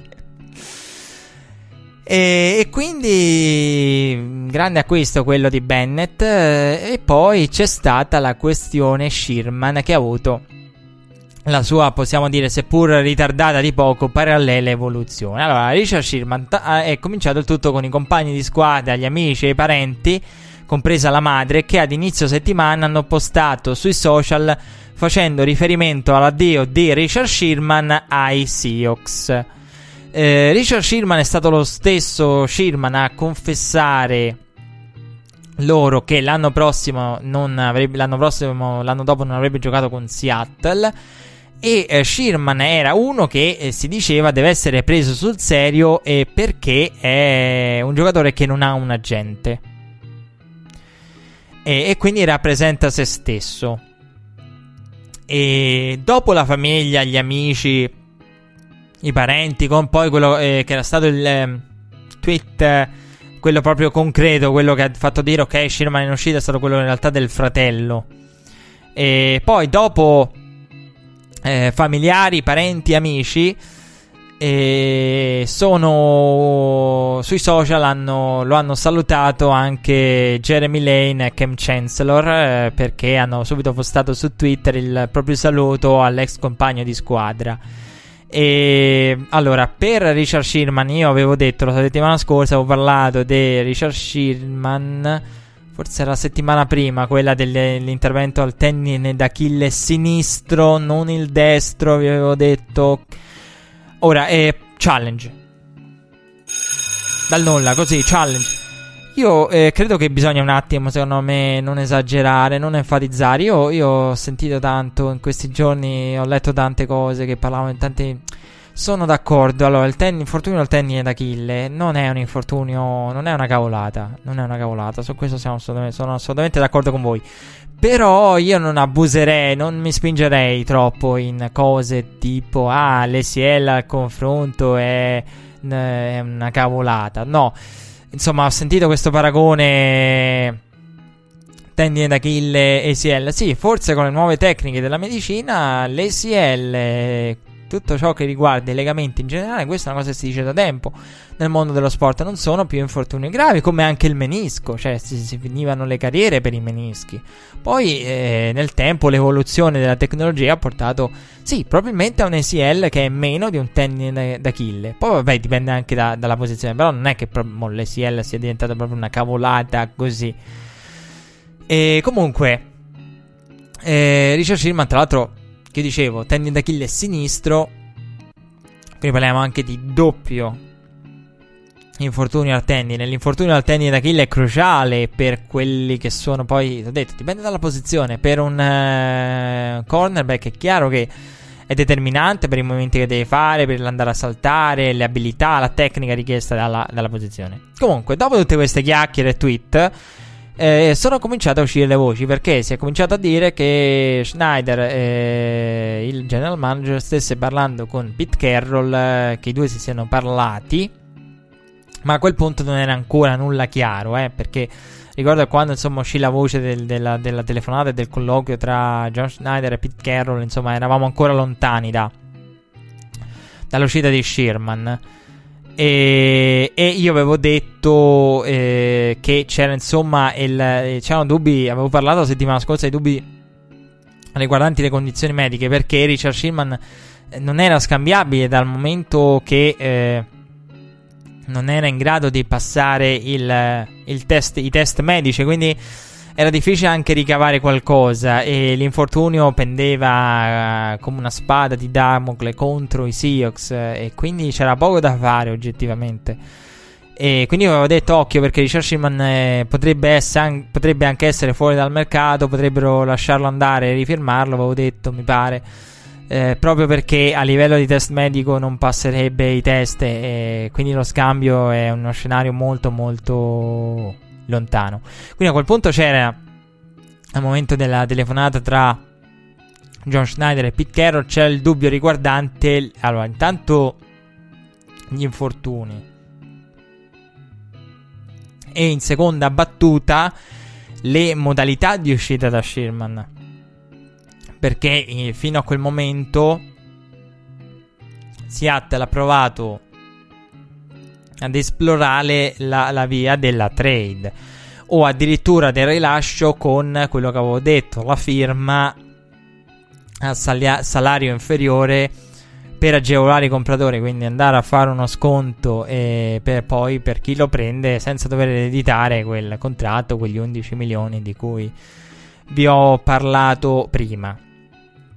E il mercato era comunque poco eh, per via dell'infortunio, quindi c'era anche da capire tutto, e quindi lì si era anche eh, la, si era aperta la possibilità del tenere Sherman. Poi Sherman è stato rilasciato venerdì.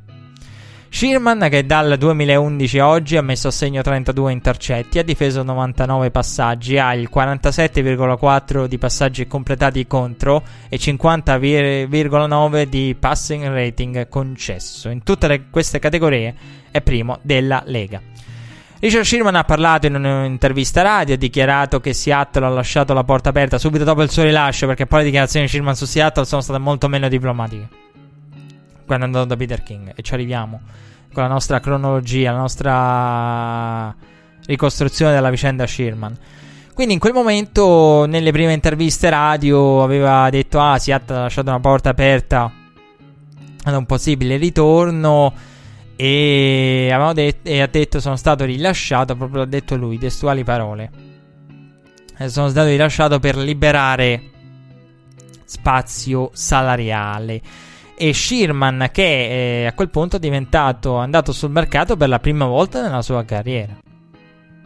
In quel momento, dopo il rilascio di Sherman, il primo interessamento è stato dei New England Patriots, oltre a Dallas, del, della quale parleremo dopo però anche.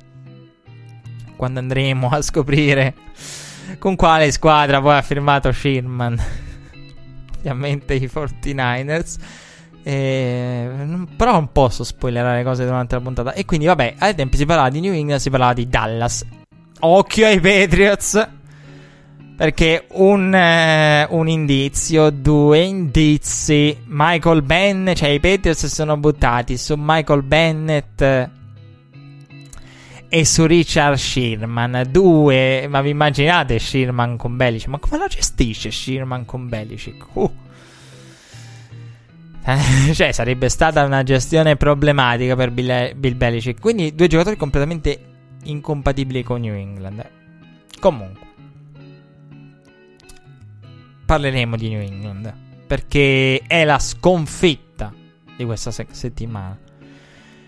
Sherman poi, come voi sapete e come vi ho spoilerato prima, è, è stato firmato dai quarantanovers. Venerdì era stato rilasciato dai Seahawks, ha firmato dopo il weekend con i Niners. In tutto, eh, dai report di N F L punto com c'erano sette squadre interessate, e ha firmato tre anni di contratto con una marea di incentivi per un valore poi totale massimo e complessivo di quaranta milioni. Alcuni di questi incentivi sono l'apparizione al primo giorno del camp. Praticamente Sherman non prende nulla.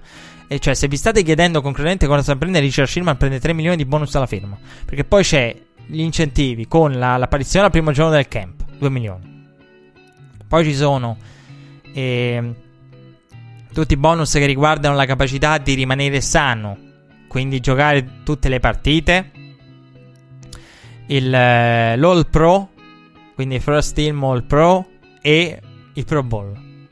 Questi come bonus che sono stati resi noti e che ho sentito e letto qua e là. Poi insomma ce ne saranno sicuramente anche altri a livello di risultato, magari anche di over-under, quanto riguarda il record, con qualche bonus anche ai playoff, perché insomma, eh, visti così, giocare ogni partita, presentarsi al primo giorno del camp, First Team All Pro, Pro Bowl, però qualcosa per i traguardi di squadra i Niners sicuramente ce l'hanno messa dentro. È una scelta dettata dalla sete di vendetta, eh, eh, perché Sherman è rimasto all'interno della N F C West. Allora, calcolando che il contratto è pieno di incentivi, io credo che ci sia sicuramente un fattore motivazionale, ed è un contratto atipico. Cioè, questo contratto, e questa è una cosa che secondo me eh, deve... Io prima ho detto, Le'Veon Bell è stato consigliato male, ma un contratto come quello di Sherman con un agente non esiste, perché un agente ti prende per il collo, ti solleva e ti butta fuori dalla stanza della tavola della trattativa e ti fa levati, non fare altro casino, come faccio io, come molti di noi fanno con parenti diciamo avanti nell'età, quando provano a smanettare e cliccano a casaccio sul coppio, fermo, perché beh, adesso intervengo io e ti do una mano prima che mi, mi vai a trovare e eh, scaricare i virus eh, nell'angolo più remoto della rete, o chissà fare cosa, capovolge lo schermo. Quindi è uguale, è lo stesso genere di cose, ti prende per il collo la gente, ti porta fuori e, e ti dice fermo un attimo, prenditi garantiti, abbassa la cifra totale, no? Cioè, ma che te sei impazzito? E quindi invece un giocatore può dire, ah, sai che ti dico, va bene, non datemi niente, ma datemi tutto se vi porto i risultati, nero su bianco. Quindi ecco perché un contratto del genere può uscire solo se non hai un agente, perché sennò la gente veramente ti prende per il collo, perché c'è tre milioni di bonus alla firma e tutto da guadagnare fino a trentanove, diciamo quaranta arrotondati. E comunque tutta una marea di, di incentivi per stimolare, quindi per mettere il premio a livello economico, per essere incentivato a fare il massimo dal punto di vista economico. Comunque, ehm, Sherman poi ha parlato a Peter King. Ha parlato con Peter King e dopo le prime dichiarazioni diplomatiche ha detto che non vede l'ora di affrontare Seattle. E Perché? Perché Shilman è rimasto nella N F C West, il che per certi versi è un vantaggio. Vado al challenge però. Il che per certi versi è un vantaggio, eh, rimanere nella N F C, perché conosci i ricevitori avversari, conosci le loro tendenze, li hai studiati, eh, quindi comunque ti ritrovi davanti squadre e ricevitori che hai studiato, rimani in una division che conosci, rimani sulla stessa costa degli Stati Uniti.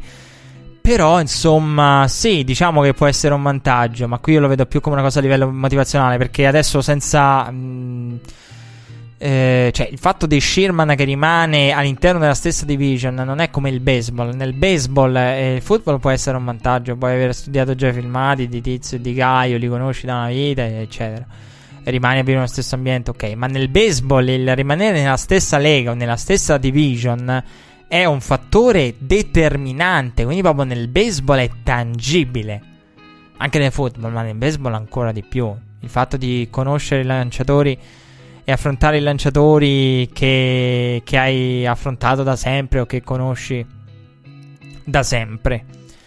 Eh, comunque, nell'intervista eh, di Shilman e Peter King eh, è uscito un retroscena. Sono usciti un po' di retroscena curiosi. Perché Shilman ha raccontato di aver chiamato Seattle prima di accettare e, nonostante l'offerta sia vantaggiosa dal punto di vista economico, perché pagano tre milioni, eh, l'ho detto prima, i Niners pagano tre milioni in ballato pratico, poi va bene, pagheranno molti di più forse, forse. E però i Seahawks hanno deciso, Shilman aveva detto, li aveva chiamati e aveva detto vabbè, io sto per firmare con i Niners que- questa, questo contratto, quaranta milioni tra di bonus, incentivi di qua, incentivi di là, volete pareggiare l'offerta? Quasi fosse un taggato o un... Uh, o avesse restrizioni.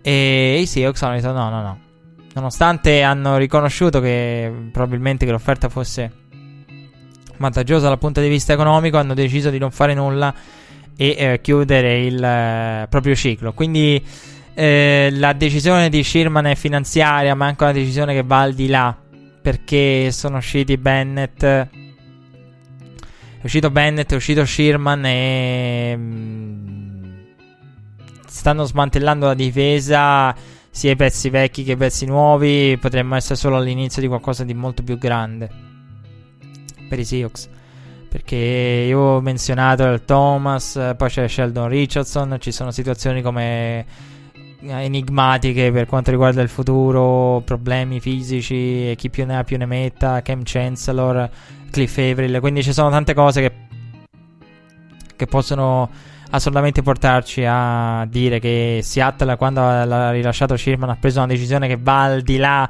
del giocatore stesso, quindi è proprio una, uno smantellare la difesa, smantellare anche i pezzi della Legion of Boom.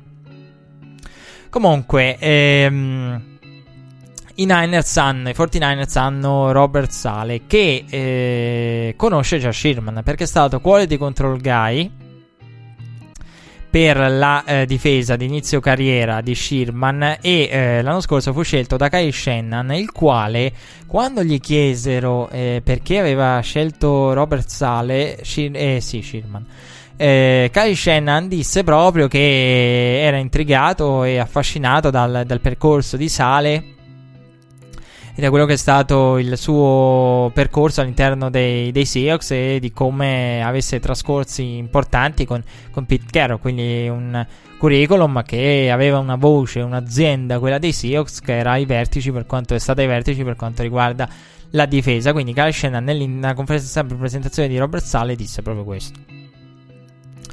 Sherman, che io ho detto occhio a Dallas, perché Dallas ha Chris Richard Chris Richard, che è approdato ai Cowboys come coach dei defensive back e uomo, diciamo, di sostegno, diciamo, supervisore del passing game, quindi è diventato praticamente il braccio destro di Rod Marinelli.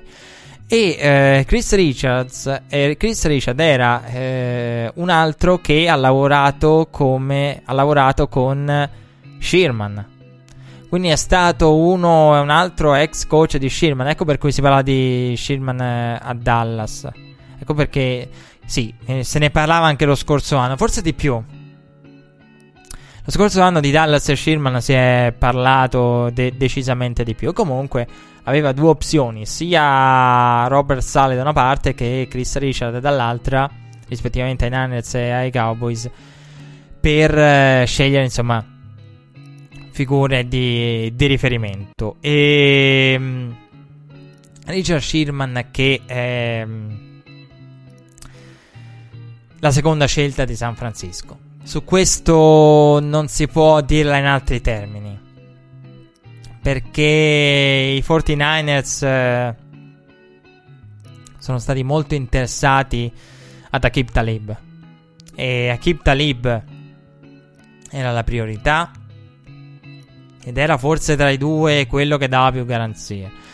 Però allora, se mi chiedete un parere sincero, cioè della serie i quarantanovers hanno preso Sherman come seconda scelta, vi dico di sì. Però vi dico attenzione, conta anche poco, perché per quello che è stato il mercato difensivo degli ultimi giorni, se andate a vedere, le squadre sono state quelle: New England, San Francisco, qua e là anche Dallas. Quindi mh, è chiaro che capita che non sempre riesci a, a quando sei a combattere con le stesse, non sempre riesci a prendere il primo giocatore che vuoi o quello che vorresti. Quindi ecco perché sì, erano su Aqib Talib, e Aqib Talib poi è finito ai Rams, e... però i Niners hanno deviato su Sherman. Sì, decisamente era, era una seconda scelta Sherman, però non so quanto si possa definire una seconda scelta, insomma, sia per il giocatore sia per il contesto, perché ripeto, eh, quando sono sempre le stesse a contendersi tutti i giocatori difensivi in uscita o sulla carta da, de, de, delle vendite, e a quel punto è chiaro che non sempre riesci a prendere proprio quello che vuoi, o che hai quello che serve per, per prendere quello che vuoi. Comunque, dopo l'uscita dell'articolo di Peter King sui social, c'è chi ha postato un video in cui eh, bruciava la maglia di Richard Sherman. E questo per capire quella che è stata la reazione di Seattle alla firma di Sherman, eh, che rimane, come detto, della N F C West, ma soprattutto alle sue dichiarazioni a Peter King, alla sua voglia di incontrare Seattle e di vendicarsi. E quindi sono stati postati diversi sui social diversi video in cui veniva bruciata la maglia di Sherman, e già le mosse sono state importanti, e io l'ho detto, potrebbe non essere finita qui, perché Earl Thomas sembra fuori dal mercato e i Cowboys erano, ecco, e dicevo, sono sempre sugli st- le stesse squadre sugli, sugli stessi. I Cowboys erano anche su Earl Thomas, sono stati molto vicini a formulare un'offerta. eh, Sheldon Richardson, eh, l'ho detto, un'altra situazione da capire, eh, potrebbe tornare a Seattle, potrebbe, specie dopo le, le recenti mosse, anche perché eh, adesso, a parte tutto, Sheldon Richardson e Seahawks diedero Jermaine Curse per avere Sheldon Richardson. E chi invece in uscita, io l'ho ignorato, però in uscita a tempo, è Jimmy Graham, che è molto molto molto vicino ai Saints, sua ex squadra ovviamente, e probabilmente i Saints sono in prima fila, e potrebbe essere un giocatore che, su, che vorrebbe riabbracciare, credo volentieri, New Orleans, Jimmy Graham, eh, però eh, salvo sorprese non ritornerà a Seattle, ecco, su questo possiamo dirlo. Ora, eh, qualcosa dovrà accadere anche in entrata. Eh, mi intrigherebbe personalmente vedere Malcolm Butler, perché dopo che ha gestito Sherman penso che Pete Carroll non si faccia problemi per, eh, per Malcolm Butler. Eh, quindi qualcosa adesso nelle prossime settimane dovrà accadere per quanto riguarda il, la, la questione Seattle e per quanto riguarda i Seahawks. Comunque, è arrivato il momento di fare un bilancio, perché Seattle è ufficiale quello che, che sapevamo già lo scorso anno sarebbe successo. Seattle ha smontato la difesa e per ricostruire attorno a Russell Wilson. Allora, lo scorso anno ehm, Seattle secondo me ha, trovato, ha sentito puzza di bruciato, e se mi chiedete un parere sincero, si è trovata nella situazione peggiore, perché eh, qual è, allora, nell'N F L moderna, Seattle, se andiamo a vedere la, la stagione, aveva tanti amanti in sede di pronostico, però Seattle, ehm, poi se andiamo a vedere, è stata una squadra che è stata in lotta per i playoff, è stata matematicamente in lotta finché ha potuto, ma poi non ha raggiunto i playoff. Ecco, quello scenario nell'N F L moderna è la cosa peggiore.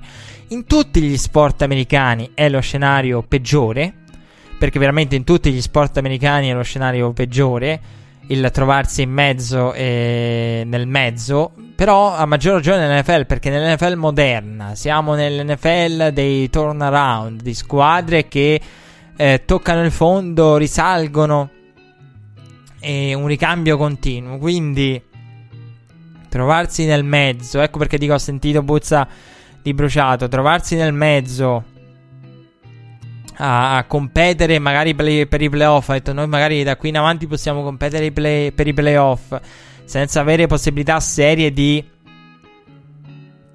competere per il titolo. E quindi è, è quello il momento per smantellare. Ora eh, potrebbero anche essere paradossalmente in leggero ritardo, perché hanno provato un'ultima stagione che non è che al momento della, sven- della vendita li aiuta, perché rende il tutto più una svendita, e quindi un, da, forse potevano sentire quella puzza di bruciato da prima, e, però ecco, nella Lega dei turnaround eh, se fiuti la, la mediocrità, il trovarti nel mezzo, il competere per i playoff, magari arrivare anche ai playoff, però senza poter eh, diventare una contender, eh, è il posto peggiore nell'N F L, degli alti e dei bassi e del ricambio continuo come quella moderna. Quindi secondo me è una scelta giusta. A livello di, re, di Lega, si hanno raccolto tanto o poco? Vado al challenge dei challenge dei challenge. Allora, Seattle ha, co- ha costruito una difesa che tutti hanno provato ad imitare nella Lega.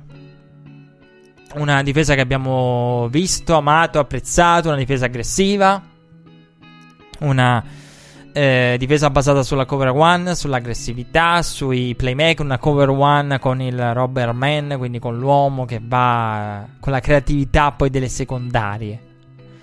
Cover one, tutti sul proprio uomo e lasciamo che i safety inventino e facciano i playmaker difensivi. Tante squadre hanno provato ad imitarla senza successo, facendo anche colossali figuracce, perché per imitare, per prendere il giocatore alla Tizio, alla Caio, ispirato alla Legion of Boom, hanno preso dei bust. Al massimo gli altri sono riusciti a costruire la Legion of Bust, non la Legion of Boom. Però io allora ehm, non sono d'accordo, mi dispiace. Vado, de- vado al challenge, devo riandare al challenge perché è doppio. Questo challenge è doppio. Io non sono assolutamente d'accordo. Per me Seattle non è la storia di questo decennio di football. Sembra che io sia l'unico a pensarlo, perché per tutti i pareri, le analisi, gli articoli lunghi, corti, medi, analisi, documentari, dibattiti televisivi, tutto quello che ho sentito, io ho visto tanto amore per la Legion of Boom e anche colleghi che si sono spinti a dire che Seattle è la vera storia del decennio, più di New England, più di quello che potrebbe accadere. Eh, per me, io non so se New England è la storia del decennio, ma per me non è Seattle, mi dispiace. Non è Seattle la storia dell'ultimo decennio, anzi Seattle è un underachiever per me. La Legion of Boom è un underachiever. Hanno raccolto meno di quello che potevano. Cioè, eh, parliamoci chiaro, hanno raccolto quanto i Ravens. I Ravens della seconda incarnazione dell'era Le- Ray Lewis, con il Joe Flacco che poi hanno dovuto pagare. Lì si sono insomma auto inevitabilmente flagellati. Però i Ravens alla termine de- della carriera di Ray Lewis, che è la squadra praticamente dimenticata, la squadra campione dimenticata di questo decennio, perché se uno pensa al decennio, oh, Legion of Boom, Peyton Manning, Tom Brady, Patriots, i nuovi Eagles, e chissà come finirà il decennio. Però ehm, hanno vinto come quanti Ravens, hanno ottenuto le stesse partecipazioni ai playoff, alla, al Super Bowl de- di Denver sotto Peyton Manning. Quindi io vedo New England davanti, almeno vedo Denver avanti, eh, quindi se uno mi chiedesse il decennio direi Peyton Manning, Tom Brady, mm, due che hanno battuto il father time, come dicono gli americani. Insomma, eh, mi vengono tante cose prima della Legion of Boom, perché mh, tra l'altro eh, rimane per me un, un what if. Ecco, questo è Seattle. E come lo sono i quarantanovers, perché per me quei quarantanovers potevano benissimo e dovevano benissimo battere i Ravens. Però ecco, eh, ecco i quarantanovers eh, sono uno degli interrogativi minori. Però il grande interrogativo per me, il grande what if, è sicuramente Seattle. Perché ehm, io l'ho detto, io non riesco a vedere Seattle come la storia del decennio, come questo decennio verrà ricordato per la Legion of Boom. Non, purtroppo non riesco a vedere le what if, ed è un gigantesco, e lascia intravedere qualcosa di enorme, forse anche un tripit, su quello sono d'accordo. E sono d'accordo sul fatto che abbia cambiato la franchigia, la storia di due franchigie, il Super Bowl quarantanove, perché ha cambiato la storia del di New England e di Seattle. Però eh, allora, quando si parlava dei dei temi in, quando si parla spesso dei temi individuali, si parla dei temi individuali come un qualcosa che assieme ai titoli eh, rimane nella storia, rimane negli almanacchi, e una volta che si guarda indietro si guarda a quello. Allora io mi sono fatto questa domanda che mi ha portato a fare il ragionamento e alla conclusione che per me Seattle non andrà a cifra, è che la storia è quella che racconteremo, no? Che tramanderemo, come se verranno ricordati tra otto anni.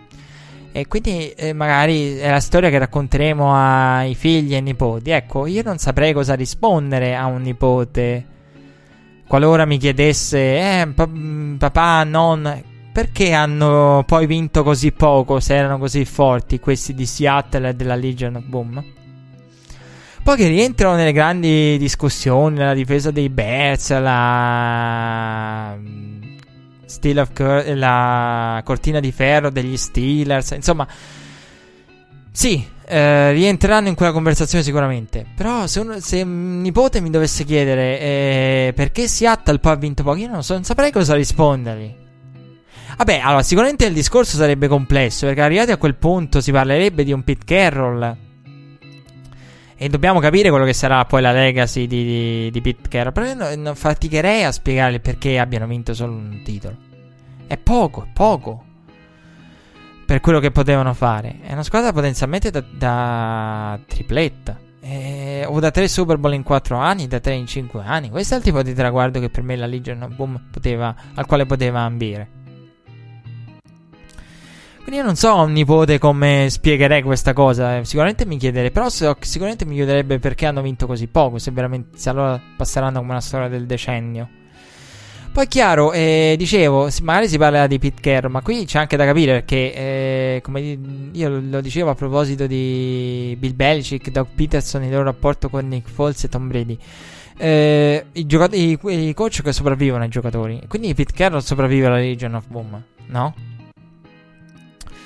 Se dovesse tornare Pete Carroll alla guida di una Seattle con una formula differente, prima parlavamo di formule, di Le'Veon Bell, delle tre B con Cousins, insomma, ritornerà. Ma se Pete Carroll dovesse eh, portare al successo una Seattle differente, costruita attorno a Russell Wilson, farebbe un capolavoro. Che poi, adesso ho citato le triple B, non è altro che quello che sta cercando da anni di fare Mike Tomlin, perché Mike Tomlin ha vinto in modo diverso rispetto alla, alla formula delle tre B. Ha vinto con la difesa e con un Big Ben che era più tendente al game manager ed era meno protagonista. Tra l'altro, e qui c'è anche eh, da fare un parallelismo, perché sia Brady che ehm, Roethlisberger in un certo senso, e anche Russell Wilson, tutti coloro che si sono trovati ad inizio carriera come i quarterback che dovevano non perdere la partita perché poi c'era una grande difesa o c'era una squadra completa, sono quelli che poi ne hanno giovato. Andate a vedere, Russell Wilson si è trovato in una situazione, la quale è la situazione ideale per un quarterback: trovarsi in una squadra in cui ha la difesa, in cui per i primi anni deve gestire, fare il game manager, non rischiare come ha fatto i primi anni Russell Wilson, essere conservativo perché c'è la legge non bomba, e poi perché anche Brady è stato così, Big Ben è stato così, quindi non puoi che giovarne poi a lungo termine. Allora ecco, a quel punto quando i nipoti eh, ci chiederanno della Legion of Boom, forse eh, dipenderà da tante cose, perché lì si potrebbe dire ah, Pete Carroll non ha corso, Pete Carroll che poi ha vinto, che ne so, potrebbe aver vinto chissà quanto dopo, quindi a quel punto sarebbe una Hall of Fame certa per, per, per Pete Carroll, eh, che secondo me adesso non rientra, sbatte al massimo massimo contro il confine. Eh, però ecco, su Pete Carroll sicuramente pesa uno spogliatoio gestito male, oltre a quella chiamata, e uno spogliatoio che ha fatto la fortuna prima di Seattle, del quale io ho parlato in tutte le salse negli ultimi anni.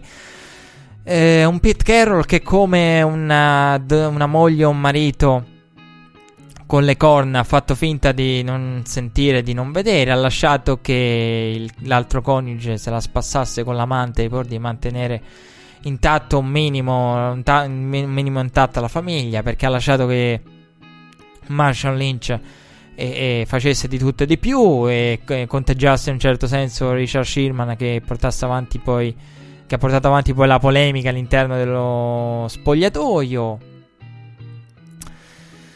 E, e quindi ecco, su Pete Carroll pesa questo, una gestione di uno spogliatoio diverso, una gestione dello spogliatoio che ha fatto la vita prima e la morte poi dei Seahawks. Pausa musicale, poi John Dorsey. Siamo arrivati oltre le due ore, abbiamo sfondato le due ore e, e di puntata. Ecco, il tempo che ci ha messo John Dorsey per rivoltare come un calzino la franchigia dei Cleveland Browns. Dopo il break però.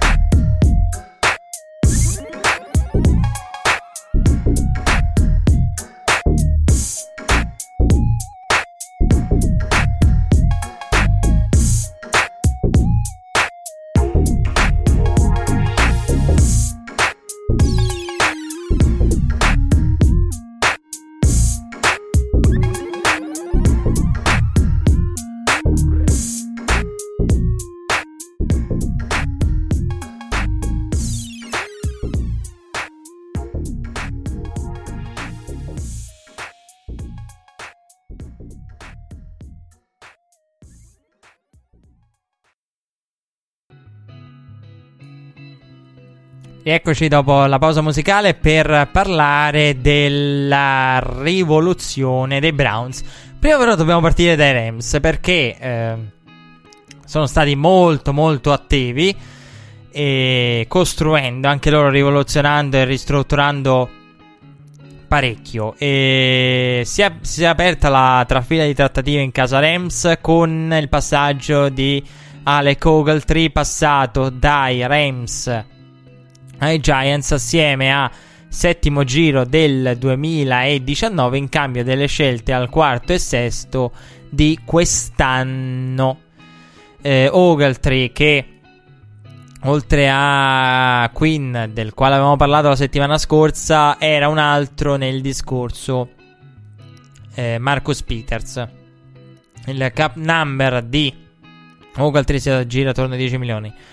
E alzi la mano chi all'interno del, dei Rams non è stato eh, inserito, non, o, alzi la mano chi non ha visto i Rams provare ad inserirlo nella trattativa per Marcus Peters, perché veramente hanno provato ad inserire tutti nella, nel discorso Peters. E dopo è arrivato Aqib Talib, scambiato ai Rams, dove trova Marcus Peters. eh, I Broncos hanno deciso di privarsi di Aqib Talib eh, perché eh, sono convinti che comunque abbiano il sostituto, ed effettivamente in potenza lo hanno, perché hanno Bradley Lo- Roby, ma Bradley Roby non ha mai eh, superato in carriera fino a questo momento le quattro partite da partente. Ho visto prima le statistiche di Roby, insomma non ha mai superato le quattro partite, quindi sono convinti che il suo atletismo, la sua tecnica possa sostituire Aqib Talib. Quindi si sono privati i Broncos di Aqib Talib. Io l'avevo detto la settimana scorsa che era praticamente in uscita, come Michael Bennett, quindi non è che ci sorprende più di tanto adesso trovare Bennett da una parte, eh, Talib da un'altra, insomma entrambi trasferiti. Comunque Talib che va a costituire con Marcus Peters un duo devastante, e con davanti a Donald. E Talib Sherman, di cui abbiamo parlato prima, e sono stati protagonisti di, di questa eh, di questa settimana di off season, e sono stati giocatori che hanno raccolto ne, negli ultimi due anni statistiche straordinarie come in tutta la la carriera. Centoquarantasei target eh, per Talib, con sessantotto virgola tre di passer rating, quattro intercetti e cinque touchdown. Richard Sherman eh, con centoquarantadue target, sessantanove virgola nove di passer rating, sei intercetti e sei touchdown. Fa impressione eh, sempre quando si vanno a leggere questi numeri il rapporto tra, che è quasi di uno a uno tra touchdown concessi e intercetti. Rende l'idea eh, a chi guarda da fuori di cosa voglia dire poi non lanciare contro tizio, no? Lo shutdown corner, ecco, ratio di, di uno a uno e statistiche che precipitano. Prima avevo citato le, i numeri di Sherman come i passaggi completati contro di lui, quindi questo per capire di che giocatori stiamo parlando, e se comunque eh, andiamo a considerarli insieme, Talib è quello che dà più garanzie. Ecco perché era, eh, dicevo prima, i Niners la seconda scelta è Sherman, perché la prima era Talib. Su questo non c'è ombra di dubbio. Eh, comunque, ehm, a proposito dei quarantanovers e di Talib, secondo i report il giocatore ha rifiutato la trade iniziale dei Forti- che lo vedeva verso San Francisco, e non sorprende, perché io la settimana scorsa vi avevo detto che eh, Talib era interessato a eh, squadre come New England per ritrovare Belichick, e Los Angeles per ritrovare Wade Phillips. Wade Phillips, suo ex coordinato a Denver, tra l'altro Denver, franchigia eh, della quale eh, Wade Phillips è stato anche nel precedente stint sia coordinator che coach, e, e quindi o voleva Bill Belichick o voleva Wade Phillips, non altri. Riassumendo, i Rams hanno lasciato andare Trumaine Johnson, scambiato Quinn e acquisito Marcus Peters e Aqib Talib. E Aqib Talib, eh, che insomma è un giocatore problematico, e, mh, però da avvantaggiare la cosa, la convivenza dei due, c'è cioè sicuramente dal punto di invece finanziario, dal punto di vista finanziario c'è il contratto da rookie di Marcus Peters, del quale parlavamo settimane fa, che agevola l'ingresso di Aqib Talib. E poi con le due scelte praticamente acquisite, e i Rams hanno un totale di nove scelte, mi pare, al draft, e tutte le trade o quasi eh, operate da, da, da Rams non hanno interessato le prime scelte. Quindi eh, tra l'altro, ecco, quella, la trade in uscita di Ogletree è una trade che porta materiale, che perché i Rams non si fermeranno qui probabilmente, quindi porta due scelte E per da utilizzare come assets per ulteriori trattative. I Rams non si fermano, quindi non sorprendetevi se nelle prossime puntate eh, ci saranno di mezzo i Rams, ci saranno di, di mezzo i Seahawks.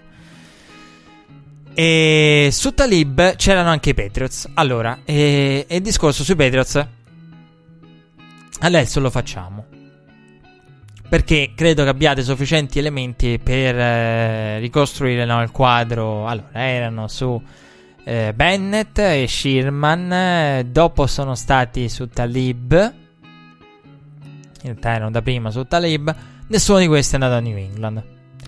Cosa significa? Allora, sicuramente che New England ha poco da offrire in termini di trade, per i tradeati. E però è anche vero che New England in questo momento secondo me è una destinazione non, tan- non so fino a che punto appetibile per gli altri, cioè non è assolutamente da, da sottovalutare. Qui New England si deve porre delle domande, perché ha bisogno di giocatori difensivi e perché New England alla fine non riesce a concludere nulla. È su tutti, vuoi per una cosa, vuoi per un'altra, non è riuscita a concludere nulla. Tra l'altro poi arrivando a giocatori, l'ho detto prima, Sherman, Bennett, st- insoliti. Ok, Aqib Talib voleva Belichick, quello ci può stare, però comunque parliamo di teste insolite per eh, insolite fino a un certo punto per i Patriots. Comunque i Rams hanno, ecco, a proposito di teste, eh, ora i Rams hanno, voi potreste dire, vabbè, hanno Marcus Peters e Aqib Talib, però eh, l'aggiunta di due giocatori così problematici secondo me è una grande eh, dimostrazione di fiducia eh, nei confronti di Sean McVay e nei confronti di Wade Phillips, perché tra l'altro Wade Phillips, che è bellissimo perché si è creato un rapporto tra i due fantastico, e Wade Phillips ha eh, Sean McVay ha meno anni del figlio di Wade Phillips, e però i due si sono trovati subito sulla stessa lunghezza d'onda, e, ed è incredibile. Però al di là di Wade Phillips, che comunque aveva già gestito Talib, è stato anche un head coach, è un coordinator rispettato da tutta la lega, è incredibile quello che ha fatto Sean McVay. Cioè, Sean McVay in uh, un anno è riuscito a guadagnarsi il rispetto di tutta la Lega. E vi dirò di più. Prima parlavamo ad inizio, inizio puntata, ore e ore fa, di un uh, Baker Mayfield over the top cocky. Ecco, Baker Mayfield nell'aereo verso Indy si è seduto accanto a McVay e ha raccontato che aveva visto il posto libero vicino a Sean McVay e ci si è fiondato, è arrivato in ritardo al, uh, all'aereo. Challenge, perché Baker Mayfield l'ho difeso prima, però se arrivi tardi all'aereo ci si perdono, cioè si saltano in Super Bowl eh, per cose di questo genere. E, e quindi questo fa capire anche un rookie quarterback affascinato da quello che ha fatto McVay con Goss, eh, con Jared Goff, e, ehm, ed è una grande dimostrazione di rispetto, il fatto che ti rispettino tutti, che nessuno abbia paura a metterti, che il front office non abbia paura a metterti nelle mani due teste calde così in difesa, eh, perché Aqib Talib ha dei precedenti non indifferenti, dalle mani addosso a Boy, dal simposio dei rookie ha la, la, l'arma da fuoco con la polizia di Dallas, il dipartimento che poi ha detto si è sparato da solo, però non era punibile, eccetera, passando per risse, le risse risse di qua, risse di là, la rissa de, de, de, de, che abbiamo visto nell'ultima stagione, poi quando era all'high school, eh, se andate a scavare trovate, trovate delle cose. Io ora eh, ho detto non, non, non vado a fare la, la, la storia delle, delle cose, del vicende di Aqib Talib, se no finiamo una puntata intera, è già abbastanza lunga la puntata di suo. E poi all'high school ricordo che aveva violato la proprietà privata, si era intrufolato in una casa, poi mi pare fosse al college, aveva minacciato il, l'ex della sorella in mezzo alla strada e tutto. Cioè ehm... parliamo di un giocatore con tremila problemi, quindi al, vabbè, sia giocatori con, con problemi come Aqib Talib che giocatori che arrivano rookie come Baker Mayfield hanno grande rispetto per Sean McVay e Wade Phillips, due che hanno due età differenti, due generazioni differenti, e McVay potrebbe essere tranquillamente il figlio di Wade Phillips, però c'è grande rispetto e ammirazione reciproca tra i due, c'è grande rispetto nei loro confronti da parte di tutta la Lega. L'unica differenza è che uno è un veterano, l'altro è un rookie. E quindi grande dimostrazione di, di rispetto da parte della Lega nei confronti di Sean McVay. Quello che ha fatto è, è straordinario, ma non è che ci fossero dubbi a riguardo, a riguardo dell'operato di Sean McVay. Comunque, Browns, parliamo dei Browns. Tutte le, le trade sono avvenute nel giro di due ore e mezza scarse. Allora, è cominciato con eh, Tyrod Taylor, vado in ordine cronologico, cronologico, è cominciato con Tyrod Taylor che è passato dai Bills ai Brown in cambio della sesta scelta del terzo giro duemiladiciotto. Buffalo è rimasta senza quarterback, ma era quello che voleva. Ora, io Tyrod Taylor non abbiamo incluso il discorso quarterback, altrimenti vi avrei raccontato che Tyrod Taylor... Eh, con una buff di Tyrod Taylor con una Buffalo che aveva due scelte alla fine del primo giro e non era assolutamente contenta di Taylor, il quale tra l'altro avrebbe preso soldi se fosse rimasto nel roster dei Bills. Io la settimana scorsa ho citato il roster bonus, Taylor era uno di quelli su cui pesa e pesava il roster bonus, e Buffalo non è mai stata intenzionata al taglio, e quindi Taylor era proprio il giocatore al quale pensavo in quel momento. E eh, avrebbe piuttosto pagato i sei milioni di roster bonus per far scalare il contratto da sedici a dieci milioni, rendendolo gestibile in caso di permanenza come bridge o come eh, placeholder. Quindi le intenzioni della franchigia erano chiare da tempo, ma da molto tempo, scambiarlo e, e, o comunque portarlo in uscita e cercare una squadra in cerca di quarterback, e poi a tutti gli effetti trovata, e operare una trade up per il suo sostituto. Questo dicevano le voci, quindi vedremo. E, e gli assets li avevano, perché avevano Taylor, avevano eh, due scelte del primo giro per ricavare qualcosa, e la scelta del terzo giro che hanno ricavato dallo scambio con, con Cleveland a fornito ulteriore materiale, ulteriore assets ai Bills, e quindi Bills e Rams potrebbero essere squadre che hanno ricavato molte scelte e potrebbero operare molto. Beh, soprattutto i Bills, i Rams eh, uno pensa ok, adesso possono anche essere soddisfatti, però hanno materiale per andare oltre, e mentre i Bills chiaro che dovranno operare, perché eh, dovranno operare qualcosa in entrata, perché hanno bisogno di un quarterback e magari aggiungeranno anche qualcosa qua e là. Jarvis Landry, del quale avevamo parlato la settimana scorsa, a inizio settimana io vi avevo detto la settimana scorsa eh, firmerà il tender il prima possibile, e così è avvenuto per consentire a tutti gli effetti a Miami lo scambio. E Landry che è passato dai Brown, ai Browns in cambio del eh, quarto giro duemiladiciotto e del settimo duemiladiciannove.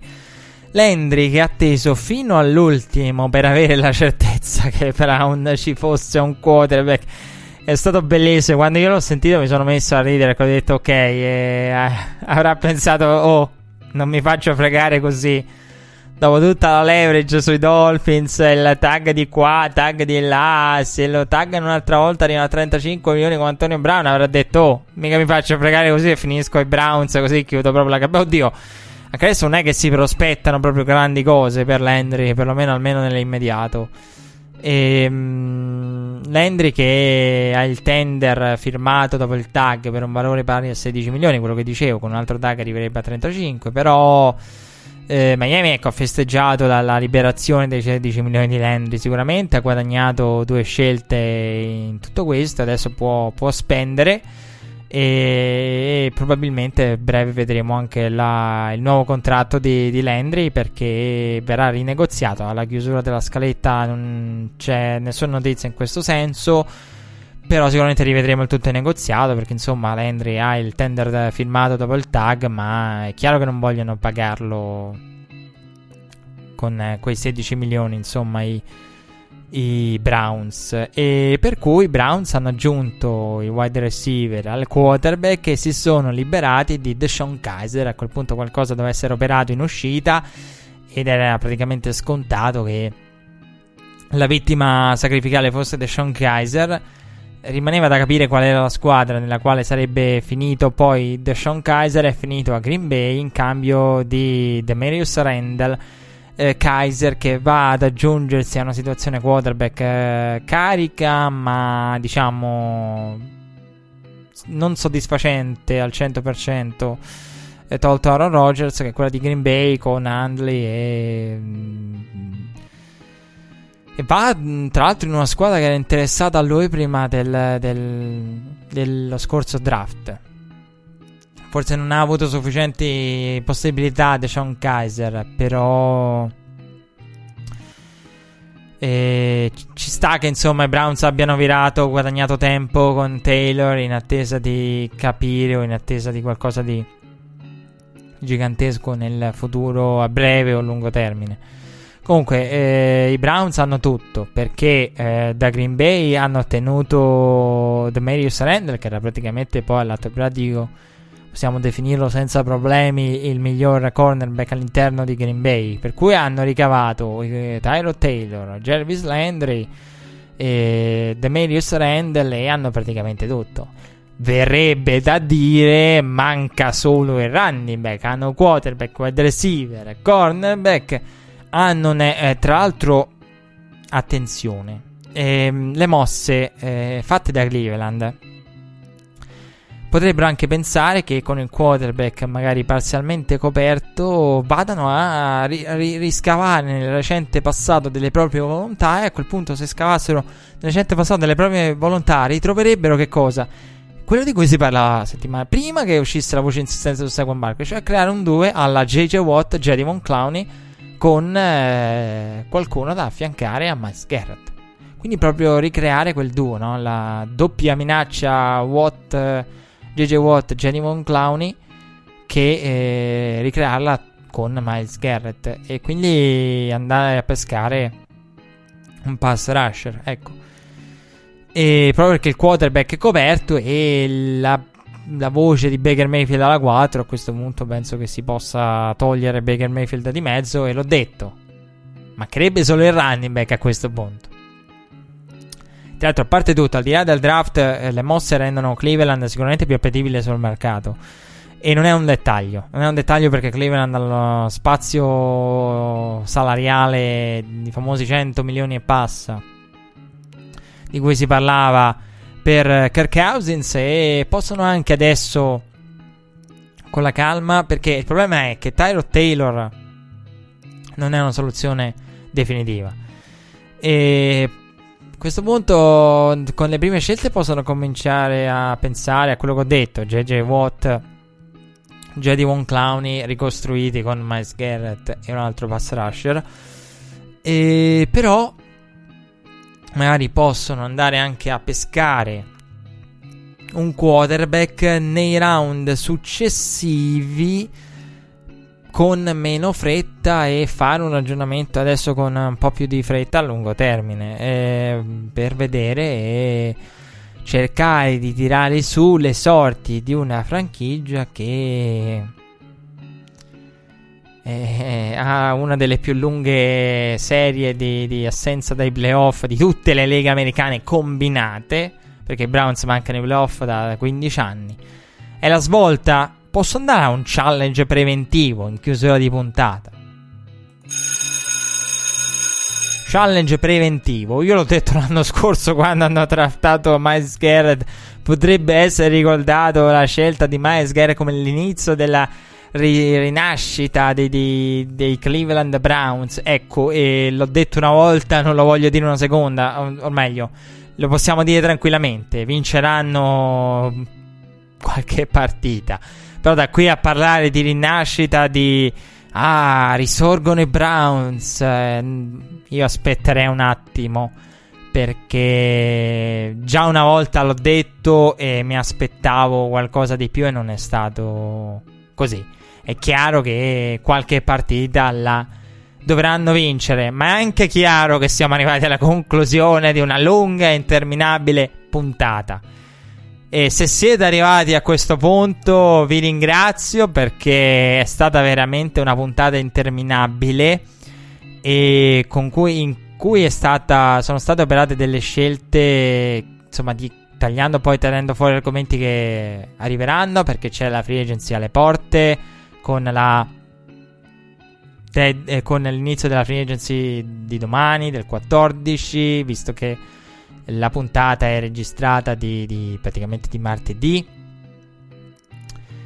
e, e quindi sono stati omessi tanti argomenti che recupereremo strada facendo, e era opportuno secondo me affrontare tutto adesso, quindi non si poteva proprio scappare dal discorso Legion of Boom, non si poteva scappare dai Rams, non si poteva scappare dai Browns. Certo, all'ultimo è uscito Odell Beckham Junior, sono uscite un sacco di altre cose. Però, ecco, è, è, in questo senso dovevamo assolutamente includere tutto. Io sono per lo spalmare, l'ho detto, e spalmiamo, spalmiamo allegramente. Fin troppo spalmiamo e distribuiamo. Però, ecco, qui bisognava a tutti i costi, a prescindere da quella che poi sarebbe potuta venire fuori come lunghezza della puntata, includere tutto. Perché non era possibile aspettare o parlare di una squadra, dire al volo due cose su una squadra e poi rimandare il discorso. Insomma, bisognava parlare, e anche perché poi all'atto pratico è stata una settimana ricchissima, una delle più ricche a livello di proprio storico di off-season N F L. Ci siamo quasi, il mondo sta per finire, Cousins sta per firmare. Ma l'appuntamento è per la prossima puntata. Sempre che il mondo non finisca con la firma di Cousins. Alla prossima.